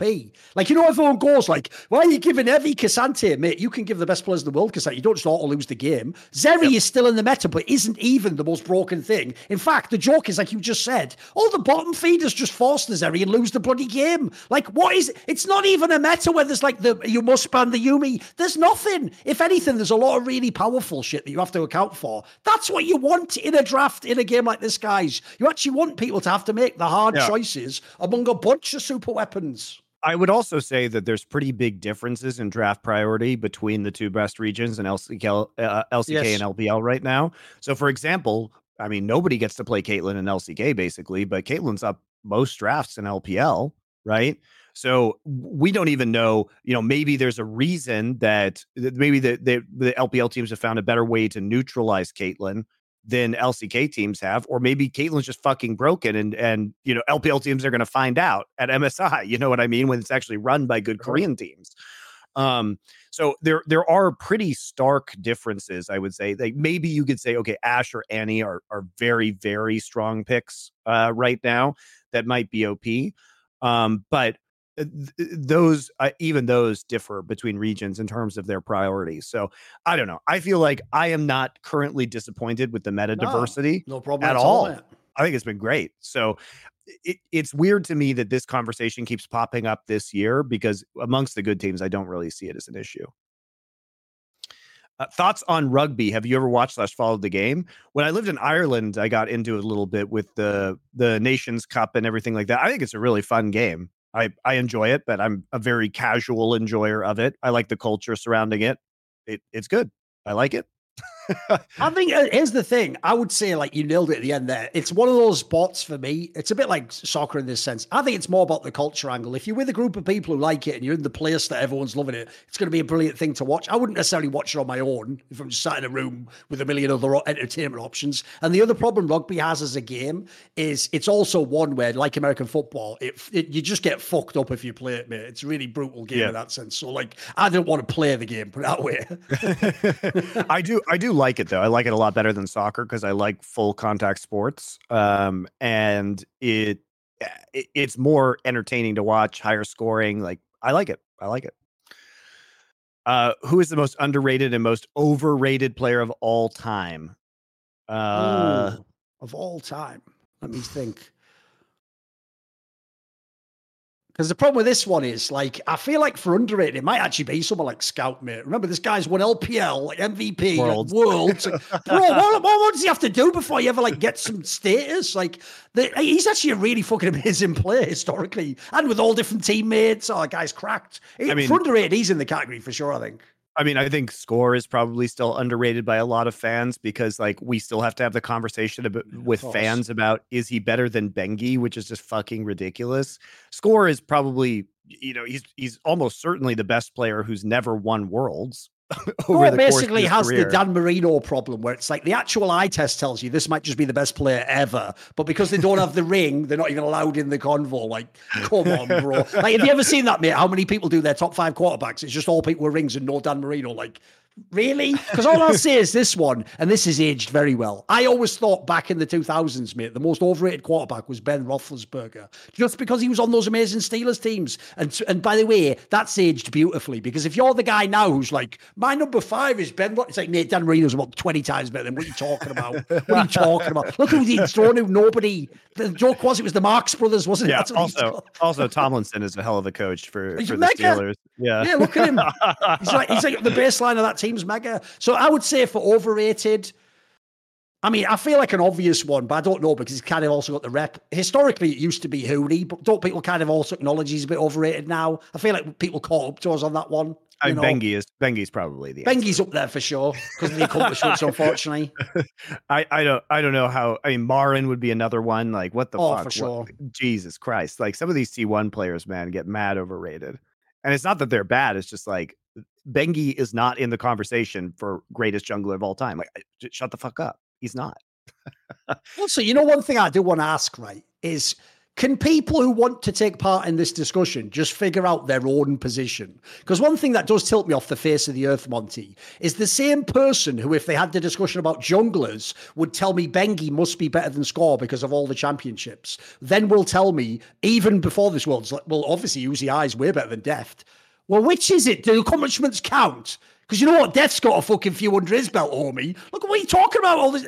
I, I can't handle that. It's like I mean, pick and- which and- it is. Either either you count rings or you don't. If they don't count, let's just do eye test. But you got to go one side or the other of the aisle, boys. right and, and and Deft's flaw you know was that he hadn't won a title um you know and now i think he probably has surpassed Uzi as like the greatest adc i think we if we revisited that video that we made like a year and a half Be ago with interesting combo for sure. Yeah. I think it, that certainly would be one of the hotter hotter topics. But the other thing about Score is that you he also position swapped and he was a very good AD carry before he position swapped to jungle. And going from ADC to jungle is not an easy transition to make. Uh, he's the only one who's done it super successfully. Um, so yeah, really good. What is your favorite meat to smoke? And when did the Monty smoking meat videos start? I don't know if you want a smoking meat video. It'd be like pointing at a smoker that was closed for like 12 hours. Takes a long time to s- to smoke it, yeah, exactly. uh, I like a bunch of th- things. I mean, I've made like uh, smoked lamb banh mi's, uh, which are delightful. So like the Vietnamese style sandwiches. Probably brisket overall. Brisket's like a good staple. Um, the only thing Last Free Nation is, is missing is more Richard Lewis. Are there fans for any plans for shows featuring Richard outside of the Four Horsemen? I mean, yeah, we'll we'll have as much Richard Lewis as Richard Lewis wants to participate. We love him.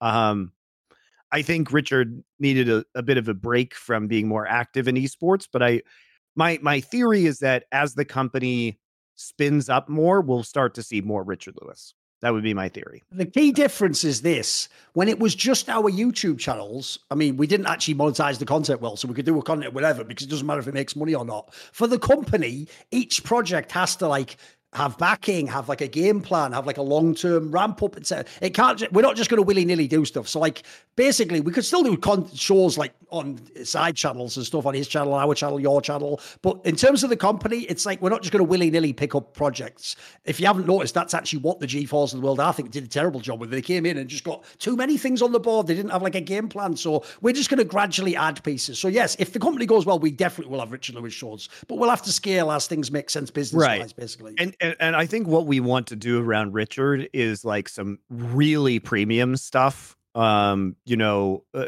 uh, stuff about the history of esports and like his reporting that we have to have the right sponsors or Yes. you know investment for.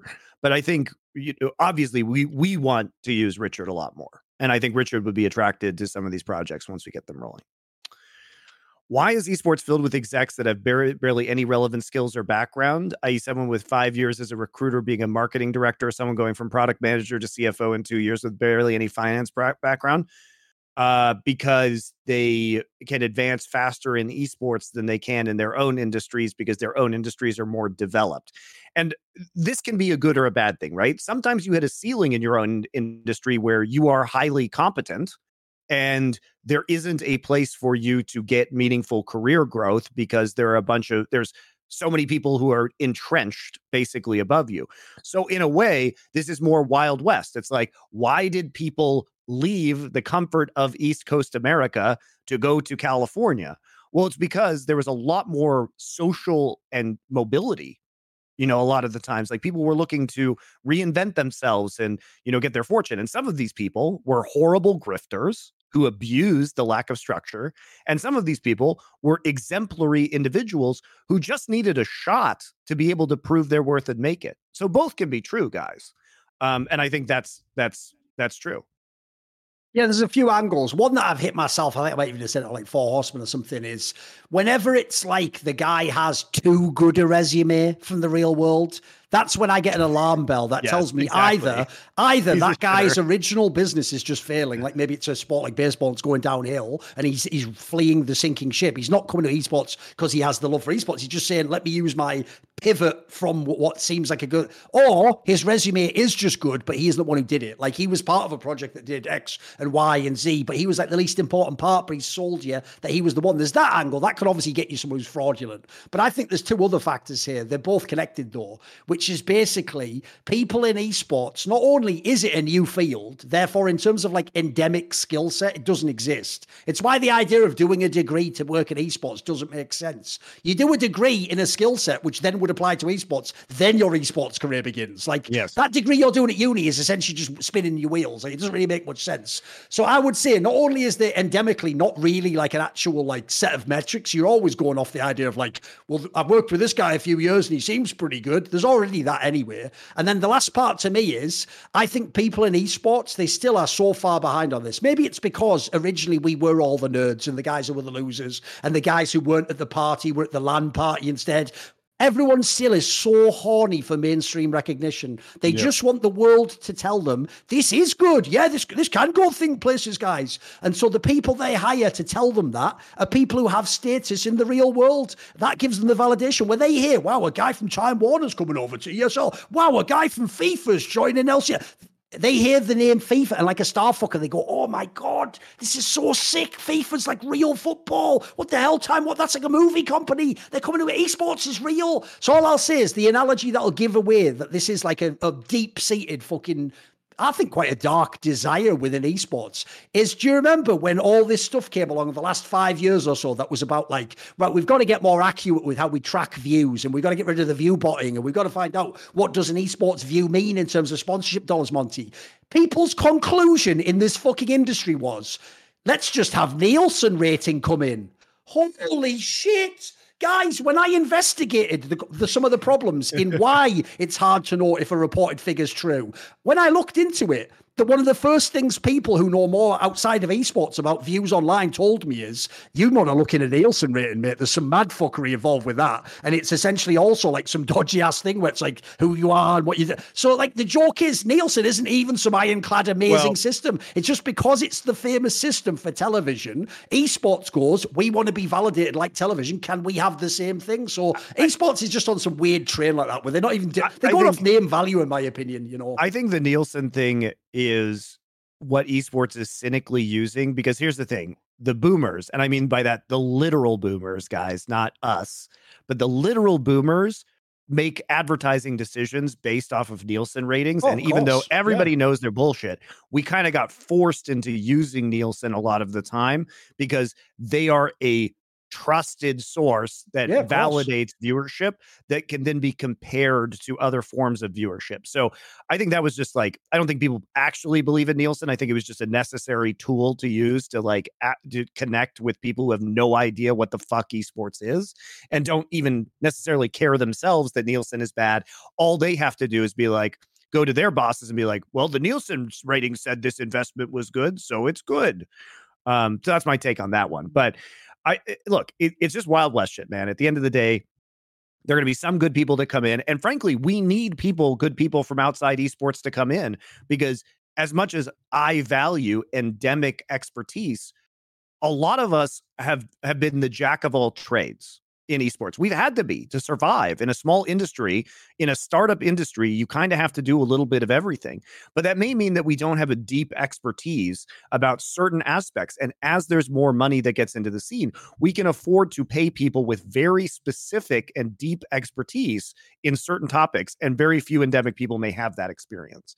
So for me, it's mostly about people getting the people who have these expertise who are excited about working in a growth industry, who want to learn how to be a little bit more of a jack of all trades themselves and who actively listen to the endemic people. Because that's the biggest thing is that w- eh, the, the problems arise is when we get these assholes coming in who think they know best and then do exactly the opposite of what they should and they're they may have expertise but they apply it very poorly because of lack of knowledge about the nature of the industry they're working in now that Riot is investigating EG, I think it's a good time to ask with the info we have right now, what do you think an appropriate punishment would be? And what do you think Riot will actually do?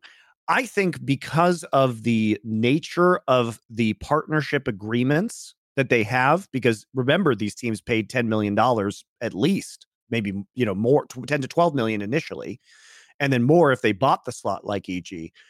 Um, they they can't be punished too heavily, right? I think the appropriate punishment would be that Nicole Lapointe Jameson and the other members of upper EG management can no longer have equity in the company or anything to do with the League of Legends team or Valorant team for that matter. I think that is the appropriate punishment. Like you can keep these people around if you want EG, but they have to be firewalled from Riot, the, the games that Riot is participating in, and they can't be on the cap table. So they can't yeah, the, they can't materially benefit any longer from the Riot Association. The key thing for me goes like this. In light of these three precedents, appropriate is just a term abstractly that we're discussing. These three precedents go like this.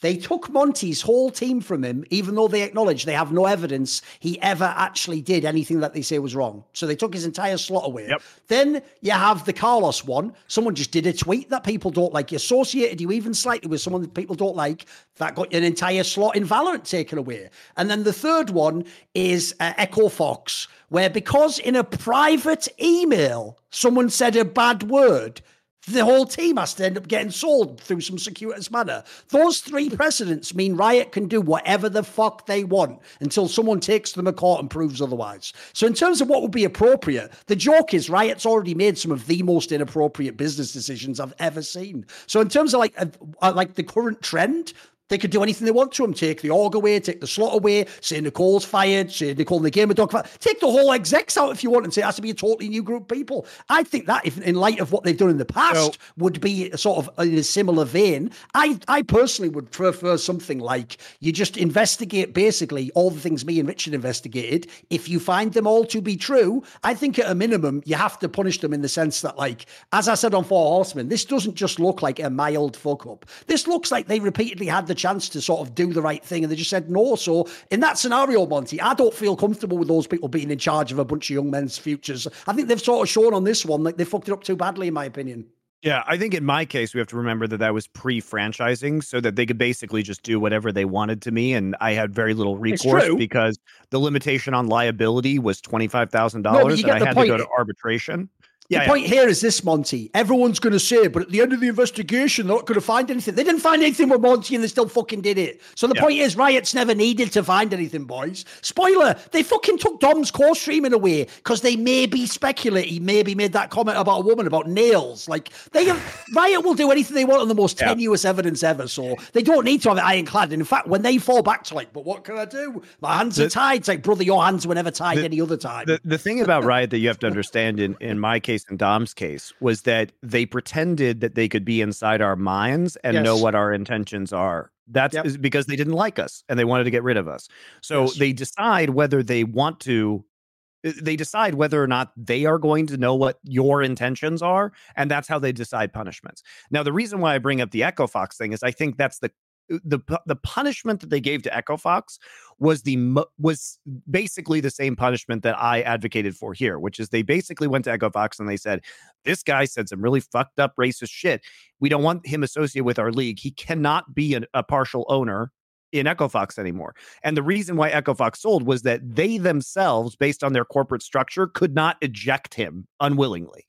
So I don't think because that guy was an investor and owned a larger part of the company, because Peak Six owns the majority and has the control over EG, they absolutely could eject Nicole Lapointe Jameson from their cap table. They can do that. Um, so I think that that would be a very similar punishment, which is just to say, like, we cannot have this person be a partial owner on this team because of their actions. Um, that would make sense to me. And I do think that it is in line with what they did with Echo Fox. And, and by the way, this... I have a quick thing I want to just say to get it on the record, because I'm sure people who are legit and aren't lunatics watch this show. Like we have a pretty good fan base in general. I have seen there is a trend that I find so disgusting, which is the only time people ever mention the context of that player that played in Monty's team who tragically passed. And by the way, if you don't know what you're talking about, shut the fuck up about this topic. Because literally, I have now seen that topic used against fucking Richard Lewis, you cretins, you imbeciles. You don't even, you're literally taking someone's death, a tragic death, and you're using it to hurt the person who you don't even know helped that individual and was their most important person in the world. So, like, please, if you are someone, by the way, who's not a nutter, don't ever bring that topic up if you don't know the circumstances. The reason people don't talk about that one is it's just tragic all the way around. It was a bad situation, and and the way it ended, no one wanted. Nobody had any joy in that, or it was not in any way maliciously done at the end of what happened after Renegade. So as a result, like I'll, I'll just say, the track record is this: whenever anyone brings that up, literally your duty is to downvote that fucking comment because those are be there are people who didn't know this individual trying to act like they're the friend of that person, like shouting out, and the joke is they're doing it against literally the person that individual loved the most in the world. Know, that that whole topic makes me so uncomfortable, bro. Because people think we keep we don't talk about it because it's awkward with you. No, you weren't involved in any way with any of the horrible stuff that happened to that person in Renegade. If- the if reason I we was- don't bring it up is because it's such a horrible story all the way around. Everyone wants to just put it behind us, unfortunately. yeah there's there's nothing good that can come of it guys and like you know honestly like if richard held me accountable like he wouldn't work with me like he wouldn't be my friend i don't know what to tell you guys like it- the whole thing is is so fucked up and the way that people talk about even my punishment is that things that happened years later are brought up as reasons for me being punished in 2015 it's like Yep. I, I, I'm not a seer, guys. Like I can't see into the future. Um, so it's just the whole thing's really fucked. I, I you know, I No, They don't. They even do the same thing with Carlos. They go, yeah, but he took a picture with a guy who's in prison now. He wasn't at the time. What the fuck are you talking about? So now Carlos has to, like a seer, like psychically see in the future everything that guy will do. Yeah. While it, yeah, that's not even a, that's not even a fair standard to hold anyone to. I wouldn't hold Reginald to that and go, well, years down the line, like no, he can only know what he knows at that time, guys. So the point is, like I say, I just think that topic only ever gets brought up in bad faith. So if you wonder why we dodge around on here, spoiler: Richard Lewis is literally one of our best friends in this group. He's in our company. He's the person who gets the final say on that because you weren't in his house. You don't know what their life was like. You have no idea what relationship those two people even had. He gets the final word. And not only is it so inappropriate that people use it against Richard, but as I said, Monty, it's in really bad taste if you're just a hater of me, Monty, or Richard, and you're using someone's tragic death as a shitty way to try and get at us. That doesn't even make sense. It's not even I mean- applicable. You didn't know the person. You know, I've I I haven't talked about it, and I'm not going to talk about it. Um, but I have al- I also did things after the fact to try and help that situation because obviously I felt partially responsible for it. But I'm not going to try and score public points about what I did do, and I've never had a, a conversation like that's just not it's not appropriate, and I'm not going to do it. So you know. I, I, I obviously feel terrible about that entire situation, and I'm going to feel terrible about it for the rest of my fucking life, guys. Yeah, that's it. So yeah, it's it's it's disappointing. Um, so let's move on. Um, how are you feeling about Russell Wilson's contract situation? Do you feel good or bad after the Sean Payton hire? Uh, I feel well. It either is going to work or it's not going to work. It can't be worse than it was last year. If it doesn't work, Sean Payton is a great coach who will be there after Russell Wilson leaves the team or is cut from the team, and he can draft a QB of the future if they continue to suck. I would say I'm very uh, I I'm optimistic about all of the free agency moves they made yesterday to shore up the offensive line. I think they made some really savvy moves. If you watch the Broncos last year, you know their OL was one of the huge problems that also contributed to Russell Wilson's poor performance.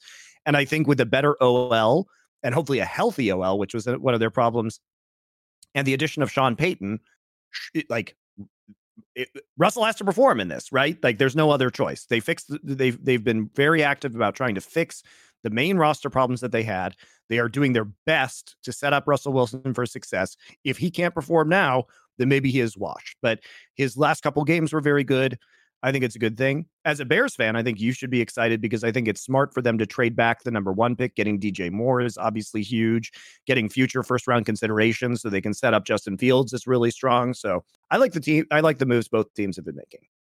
Yeah, the problem I have with this move is this is where again the people who only use hindsight want you like just kick him, get him out of the team, he's garbage. Like, are we going to pretend that entire time in Seattle never happened? Like he was an MVP candidate for about like six years straight, like justifiably. Look, he wouldn't have been my pick, but he deserved to be in those convos. He was playing not only really good game, but he looked like he was playing like a very efficient style. Quite frankly, like he didn't always have the craziest defensive weapons. Obviously, but when he first joined the team, they were a pretty defensive team. Like I actually thought generally like, look, it didn't work out, but this is one of those moves, a bit like Hylissang or a humanoid.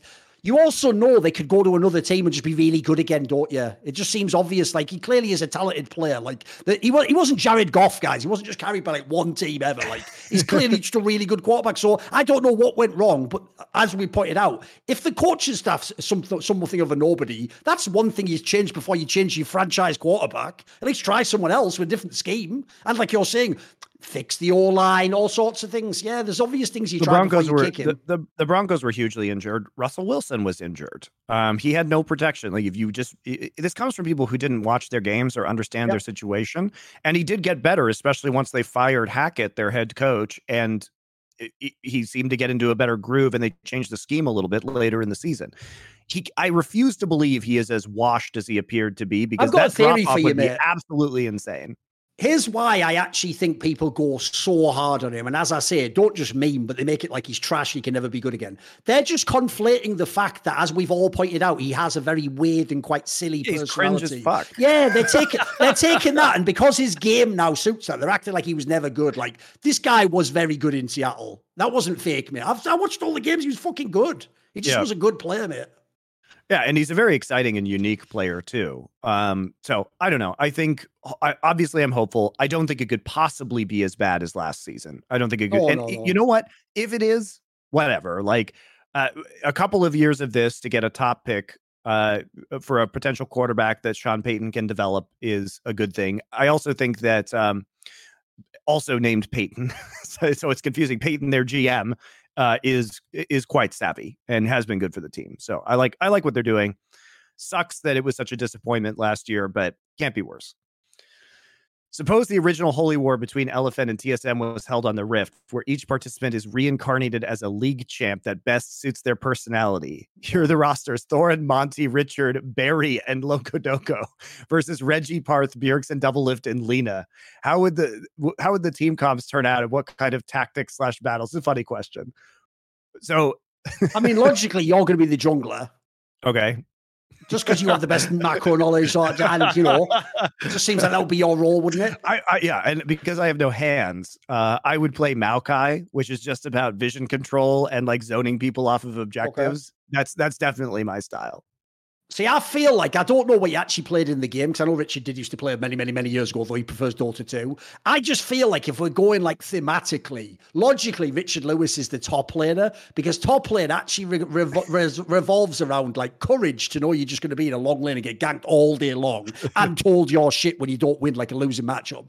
Secondly, you always have to come in to save the day if you're a really good player, like TP in at the right time, and, which is literally Richard Lewis's whole MO. He is basically the cavalry that rides over the hill to save you esports. Like, if people don't imagine, why do you think I was so cocky about that Danny video? Because I knew I have motherfucking Richard Lewis with a legally vetted article coming behind me. I can, I can, I can take all those people. It's all fake.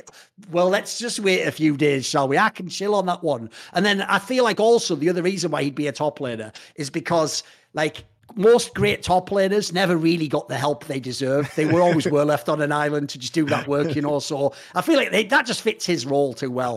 Look, the joke is this, right? Look, just because I'm almost, I've almost sort of switched up Monty. I'm not as in on wrecking loco as much because that was the old meta and everyone's overplayed it. It's almost fun to like remember him fondly. So you know what? Loco Doko was actually a professional AD carry who was very good at the beginning of his career. So I'll let him be ADC because the reason it'd be funny, guys, is I'm obviously support with my pike, aren't And if, think about me as Doko Doko's support. That fucking dynamic would be spicy as hell. The comms in that bottling lane would be amazing, wouldn't they? Of course. Not least because the best part is, much like I did actually in late, uh, in a late episode of Little Loco, because I'm Pike, I might just fuck off out of the lane and leave him on his own.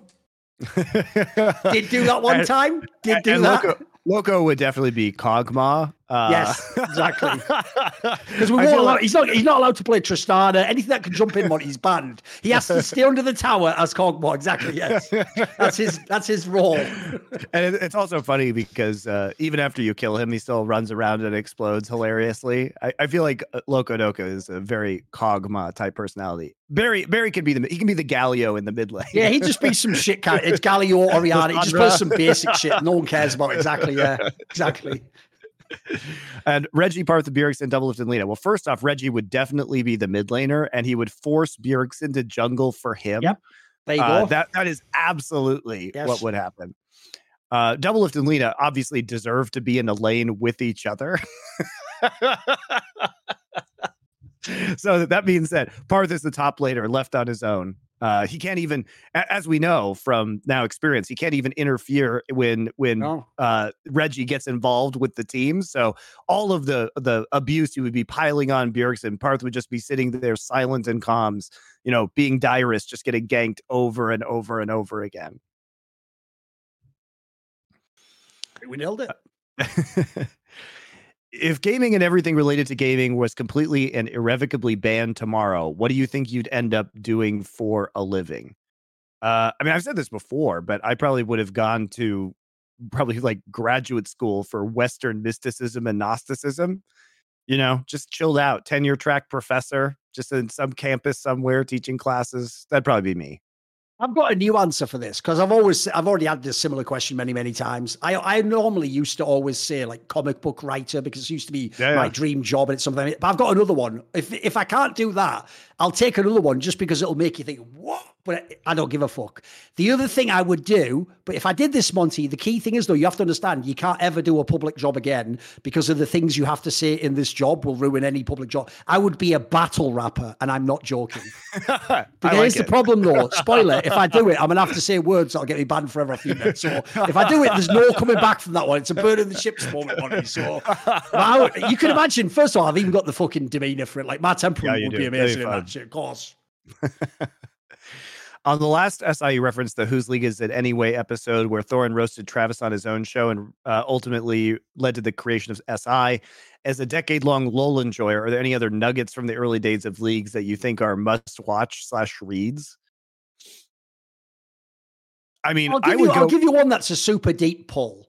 It's going to be from way back in the day. But do you remember in the old CLG that was the superstar one with Sid Vicious and Hot Shot and Chowster and Bigfatjiji and Doublelift? That lineup, if you remember, the, there's like a video on YouTube. You can go look it up where they're playing a scrim, but it's their comms. And the joke is, they, if you don't know, they were the best team even at the time. Like they actually were a really skilled team. So the joke is they would be winning the game while just arguing like 13 year old kids in like school, like, oh, and then you fucking come here, you fucking idiot. Don't do that. They- As they're talking like that, by the way, they're just like winning the game on the screen. Like it's so that just shows you what all league was like because NA was a joke for that. Like people just had no synergy, like no comms, like fucking, oh, it was outrageous, bit. That's an old school pull for you. I think beyond like Breaking Point and Game Cribs, which are obvious and you've probably seen, uh, I would say that some of the funniest early game League of Legends stuff was actually when they decided that it would be a fun idea to constantly record everything that happened in the Curse House. So you get like Saint Vicious When he argued with yelling at elements that yeah. he's going to replace him. when he was drunk. Oh no, the funniest part, people forget the punchline isn't even that you like you you all think the joke is that he's yelling at a person and he's drunk. No, no. The punchline is he says, I'll bring in Locust right now. And if you don't Yeah. know, you can ask Dom about this. The Locust guy is an example of someone where like it's like no one knew how bad he was till they sort of got to lands with him and like, holy shit, like this guy's actually not very good at all. Like so like Dom was essentially Saint was doing like the most toothless fucking like threat of all time. Basically, his threat was just like going up to like fucking listen, I'm gonna make it extreme here because let's be real, like at the end at this point, Elements was like a little bit washed, but Elements once upon a time was a good support, right? So this would be like Yeah. going to Smeb when he's down on his luck and going, I'll bring Long Panda through that fucking door right now. I'll get Morgan in here tomorrow. Like, like who gives a shit? Why for the fuck you know what I mean? Who gives a shit? That's not even a threat, is it, you asshole? That was that was an egregious one there. I know. Yeah, it, it was super funny. I mean, a lot of the. Saints stuff back in the day, like the the Saints tots, like Saint Vicious's va- daycare was super funny. Uh, here, here's one, and I say this. I think Saint Vicious is the nicest guy. Oh, I like, love him. He's one of my yeah, favorite he- characters. Yeah. yeah, he's so he's also just like a real sweetheart. But Yeah, he he, he was Yeah. hilarious back in the day. And so one of the things that you could never do now that he did was he rated like the girls in League of Legends. He made like a, a tier ranking of like the, the the famous women in League of Legends, which obviously like even at the time was inappropriate, but now it's like particularly inappropriate. but uh, the Saint Vicious, like when he would drink the box wine and like tell stories, he was very funny, guys. He was very funny. I mean, I a lot- actually hate, I really hate it, Monty, when people inappropriately and without any kind of permission or consent sexualize people who compete. But enough about Big Dickler and Overly. Sorry, what? Sorry, sorry. what that your about Joe, Joe? Marsh and Joe Marsh and owner? I know. It's mental, innit? I know. The fuck? The fuck? Uh, but I mean, this goes back to uh, there were just so much funny shit happening around that time in esports because that was also like the peak of InControl, like being hilarious on on state of the game with This like is when StarCraft 2 was popping. Yeah. StarCraft Two was I, I don't know guys, was the shit. StarCraft Two. I missed the shit out of that because the the the characters that were involved. Nani was was actually in my stream the other day. Oh, okay. um uh watch he's a, he's a big league fan now so Yeah, yeah. he popped up but what an amazing character that guy was in starcraft people like idra and HuK and InControl like artosis um back when jp was funny i don't i don't know what happened to that guy but know he took a weird turn, didn't he? He was just a really a cool host. very weird like, he was basically like the Dagon of his day. He was just like the, the, the like sort of professional guy you'd pick as your horse, wasn't he? He was just a good guy. Yeah, and also, I mean, he he just was he was edgier, like a lot edgier back then. But like the early days of not even early days, just the days of StarCraft 2, like 2008, starting in the beta through like 2012 was was pretty hilarious. So all of that, all of that kind of stuff, you The guys only can go thing is, all. I'll say is I'll never, I'll also never be able to see that guy in the same light. If anyone knows, I'll just say the term and you can look it up and forget about. It. If anyone knows the saga of when he was like JP McBeater and all those logs came, out, it was a really, it was a really bad look, guys. He was, he was simping before evil was a thing, put that way. So you can look that one up yourselves. That, that was a bad look. That's one of those ones where it's like, ah, respect is gone. Ah, respect is gone. Okay. But yeah, uh, the pro players in the back of the day used to be a lot spicier too. So unfortunately, they've been social media has ruined the fun in many ways. Uh, league all pro voting has had a certain level of observable recency bias. This split seems to be no different with people like Crowney not being in the top three marksmen despite the format change. Do you agree with this? And if so, how can you fix this issue moving forward? The problem is like the players don't take it seriously, guys. Like the issue is is that you have to have a, a smaller group of people who you know are going to be very serious about it do the voting because the more people that you include and people the pro players depending on team to team just tend to be some of them tend to be very flippant or very biased as we've seen so The thing I always hate when it comes to doing things like All Pro or MVP is to me, Monty, the whole reason we invented in sports these particular awards was by definition to reward you for your individual play, not for the team result. The team result is decided by who wins the championship. That's what we do it for. So, what I hate it with the way they've done it now, where you count all of the split, including the playoffs,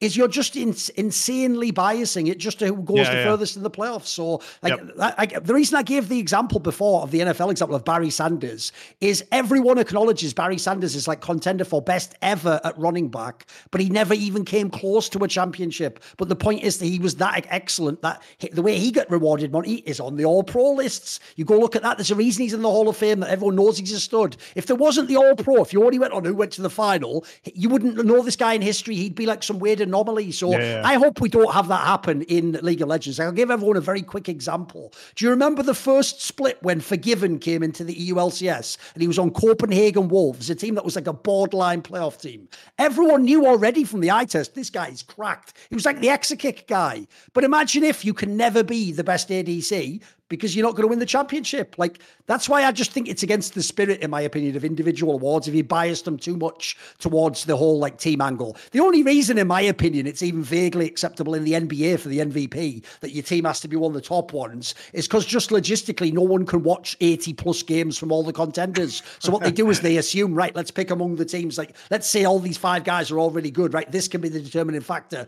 Did your team win the conference or something? I get that one. We don't need that in league. In league, we can watch all the games. That's the best part, especially in LEC. So let's just do it after the groups, which is the first two portions. Because at that point, look, let's be real. Almost no one in the bottom two teams is getting on anyway, so that's not a problem. But after the first two week, two groups, the two sessions phases rather, Yeah. everyone's played a pretty decent sample size again. I think at that point we can figure out who the all that's, is. that's a good that's a good point You know? um you are given the unenviable oh here's one a, a quick one are there really sentient beings that believe transfer fees or signing bonuses paid to the players that's not one i've heard a lot but no i mean probably somebody believes that but it's ridiculous uh, you are given the unenviable task of teaching Doublelift the proper use of the term straw man. What are some examples from his career slash life that you used to help him understand it? Well, I would say, remember when Leena on your stream leaked the fact that uh, you couldn't get rid of Dardoch when you should not have been part of those conversations and she shouldn't have been doing it in the background of your stream. Remember how she then went and blamed Lenovo uh, for the the leak instead of acknowledging her own fault and the actual issue was that she was an executive that should have firewalled herself from those conversations from you and not done it in the same room on your stream. There you go. Here's what's so weird about that angle still is imagine someone getting caught on like a documentary series saying like a crazy slur and then going, it's not my fault. It's the bloody mic that caught me saying it. Like, what are you talking about? Like, that angle would never fly. So I'll tell you another one in the same case that I immediately thought of. When me and Monty and others brought up the very actual justifiably concerning scenario where the president of a big team has signed her boyfriend to play in that team from a rival contender, when we brought up, this seems like a conflict of interest. Reginald and TSM pivoted to Everyone's saying that Leena's just only got her job because she slept away at the top. No one credible was saying that. Go and find me a single tweet yes. or comment from anyone famous who ever implied that, even. It was never yep. implied anywhere. Yeah, that's a straw man. The time. They did yep, that intentionally. That Essentially, exactly. Reggie just beat the fuck out of that straw man and never landed a punch on us. You yep. know. Uh, would you guys say that corruption slash shady practices occur more often in esports or traditional sports? Oh my god! I mean, have you seen the the FIFA or the International Olympic Committee? I mean, it's way worse than traditional sports, but it's still very bad in esports. We're, we're equal. It's just a matter of Here's scale. the thing. I don't think esports is unique. From my experience, it's why I always give you the example. I actually did a video on this topic once. It was called something like Why There Will Always Be Shady or Bad Esports Orgs. And what I basically explained is, by definition, because it is such an aspirational job to be a pro player, it is just like every other pipe dream, Monty to be a singer in in the music industry, to be an actor in Hollywood. There is essentially infinite supply of naive people who want the job, but the demand is incredibly, incredibly small. It's only a, a few chances. What that means by definition is you will always at the bottom of industries like that get really shady people who the whole way they are even able to do business is scamming the naive, optimistic person who wants to make it in this industry. And because that's how the bottom of the industry works, the analogy I gave in the video was this, Monty. The reason why everyone's first contract in Hollywood or the music industry is a bad, shady contract is because why would the guy himself take you on and give you a great deal? He's at the bottom of the industry. His whole angle is he's going to take you on, Monty, and be your agent because he's representing 50 people and he's only going to take the gigs for the best people. Like he's by definition going to be scam because you haven't you haven't built your name value up. Once your name value goes up and you're Prince or fucking Leonardo DiCaprio, you don't have to go to the dodgy agent anymore. So the point is, there will always be like this because there's a billion people want to be a pro player and are willing to do anything to do it. So just that's how all these industries seem to work, in my opinion, because the actual currency of of things like esports and music as much as it's dark, is the passion of the person who starts out in the field. Like those people are willing to do anything it takes to make it. Yep. So I think you'll always have a problems like this. Unfortunately, yeah, it, it's just it's just high competition industries will inevitably play prey on that competition. Yep. And I think the other thing is that at least the big governing bodies are easily corruptible because you have uh, you know, nation states that are willing to bribe the International Olympic Committee or the FIFA committee yep. in order to get the you know sports wash basically and the people are vulnerable to that i mean we know qatar bribed a bunch of people it was a whole scandal that got a bunch of people fired from yes. from fifa that, that's just true. By the way, in that sense, esports is way less corrupt. Like, for example, in esports, there wasn't that many people got punished for like the Blitzchung thing.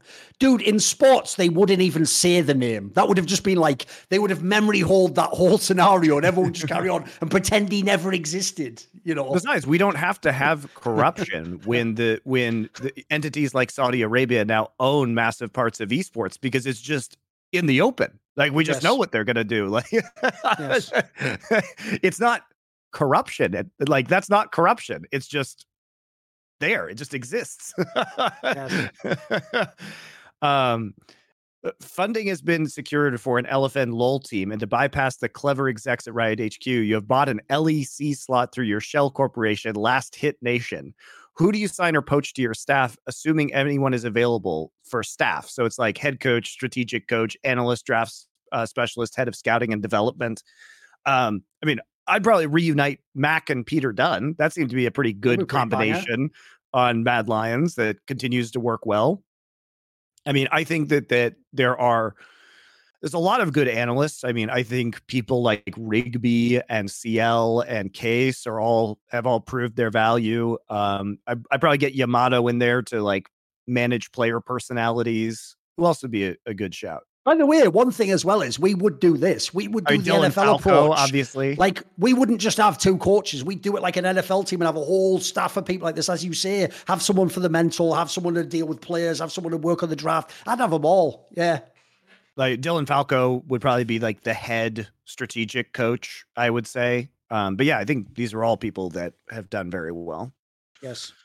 Um, well, we'll do what, guys. There were so many questions this week, so I I apologize if we didn't get to them, but we've already done like a lot. Um, so and we we do have some business stuff We'll to do, do, some with next week as well. It's all Uh, good. We'll do later, some yeah, next we'll week. we'll do more next week. Um, put them in earlier if you guys want us to get around with them because we we can't answer like fifty questions on this show, unfortunately.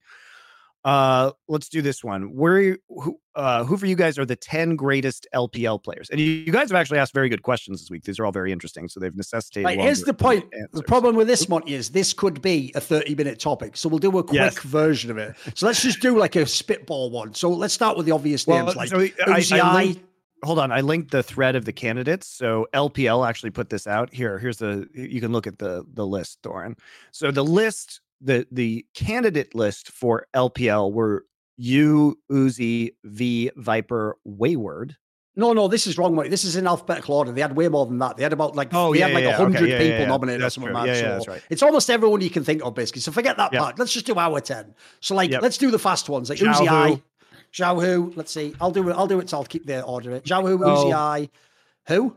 Meiko Meiko, uh, Ming, yep Ming, uh, Scout, knight rookie Knight, Rookie, Scout. Let's see how many have we got here? It's three, six, seven. probably JackeyLove Jackie loves a bit more borderline for me, but yeah like, i'm just like I'm- I'm- Zhao. wait okay yeah Let's see, that's three, six, nine. We've got one more. we haven't done any junglers, to be fair. i mean it's hard right um i mean i think you have to include messiah in there That seems questionable. Messiah, he only played like the first year. All right. I know you hate Clearlove, but Clearlove can have it. He, he played a lot of years. There we go. We'll do so. We'll do Uzi I, Tian- Meiko. I think Tian has to be in there for his domestic Then, performances. then take JackeyLove out then. Yeah. Okay. There's only 10. We've got 10 already, so I'll take JackeyLove out for that one. Tian. Right, Tian basically, we did Uzi I, Zhao Hu, Meiko Ming, Knight Rookie, Scout, Tian, Wei Zhao, and Clearlove. But spoiler, this is probably the region that has the most people who are candidates for this. That's why I don't I don't blame him for putting like 100 people. Like, I think this is the difference with this one is like I haven't even put on here like fucking. Let me see TheShy. Let me a whole bunch of people. Uh, Vipers not on there. Mate, There's a lot. th- th- This is this is a, you can't. I You mean, almost can't go wrong three with top ten. Three, Nine, who's been very good for a long time right now. Doinb, um, given his pedigree within the LPL, because you also have to consider that some of these players haven't necessarily done well internationally, but they've performed extremely well domestically. Uh, so I don't know. That that was a quick and dirty one. I think that And- is but that's like, a, that's a two-hour video, guys. Yeah, here's Like, the thing. I think we actually will do a video like that in the fun. future. We'll get Dom to do it with us because that Yes. would be the move. Because yeah, it would be essentially, really like, fun to do this. like I, I already I'm seeing, yeah, there's some names we haven't got on there that easily could get on. Flandre probably deserves to be on there to a I certain mean, the joke is Deft could be on there, mate. Yeah. You just don't think of him as an LPL player, you know? You know what I mean? I know it's everyone forgot him, but he could probably be on there. So yeah, we'll do that as a bigger topic in the future. That's a good one. Yeah, it's it's a really good one. It, it- it it's also very challenging in LPL because players tend to rise and fall faster than they do in Korea. It's I think it's a much easier exercise in, in LCK than it is in LPL. Yes, I agree. LPL is very hard. Um, that it would be a- an interesting one. Uh, uh, I think we'll probably call it there this week, guys. All right. Uh, when is oh here's a good one. We'll we'll end with this one. When is the league version of Hot Take Point Made coming? That is definitely something that we may be looking into. Yes, Um, that's more just around. We just got to get some of the finance stuff set in place. But I, I do want to do that. I think it's just an obvious. it's a, it's a really good model that you made, Thorin, and I think Especially because here's the here's why it would be cool, Monty. You could be on the League One. Obviously in Oh, yeah. CS:GO, it's not your game, but like Oh. it'd just be me and you plus a guest or or, or a, Yeah. a third person, wouldn't it? So I think it's a slam dunk. We've got to do it at some point. Yeah, to. I agree. I would like to do that show, and I think that that is that show may be one that especially as we move into other games beyond league and csgo that you know if we i could easily see us do a valorant version of that Yes. show as well or you know Yes. uh, uh, it, it applies so nicely to other games and it, the reaction to it's been very very good um so that's definitely definitely something we want to do yeah all right guys uh sorry we didn't get to all the questions there were just quite a few this week we normally get to them all but uh, in the interest of time, we got to go, got to go work on some of this business stuff that we have cooking right now, so that we can actually continue the the company. I suppose there is one, there is one. The last question this week at the very very bottom would what would be the worst case for LFN in case you can't get funding? Well, we just can't continue the company. That's It'll just end as a company. It'll be it. Yep. I mean, that's it. um, you know, we we have to we have to have everybody making a living from this. And so yeah, it would be extremely unfortunate, but that would be that would be the end result. But that doesn't look like the result we have, is what I will say. Things are trending very positively at the moment. Um, so that's I don't think that's gonna happen. But you never know. Uh, all right, guys. So thank you very much for watching we it'll be uh, best damn league show happening tomorrow and we'll be back with more si next week No, freeze pipe.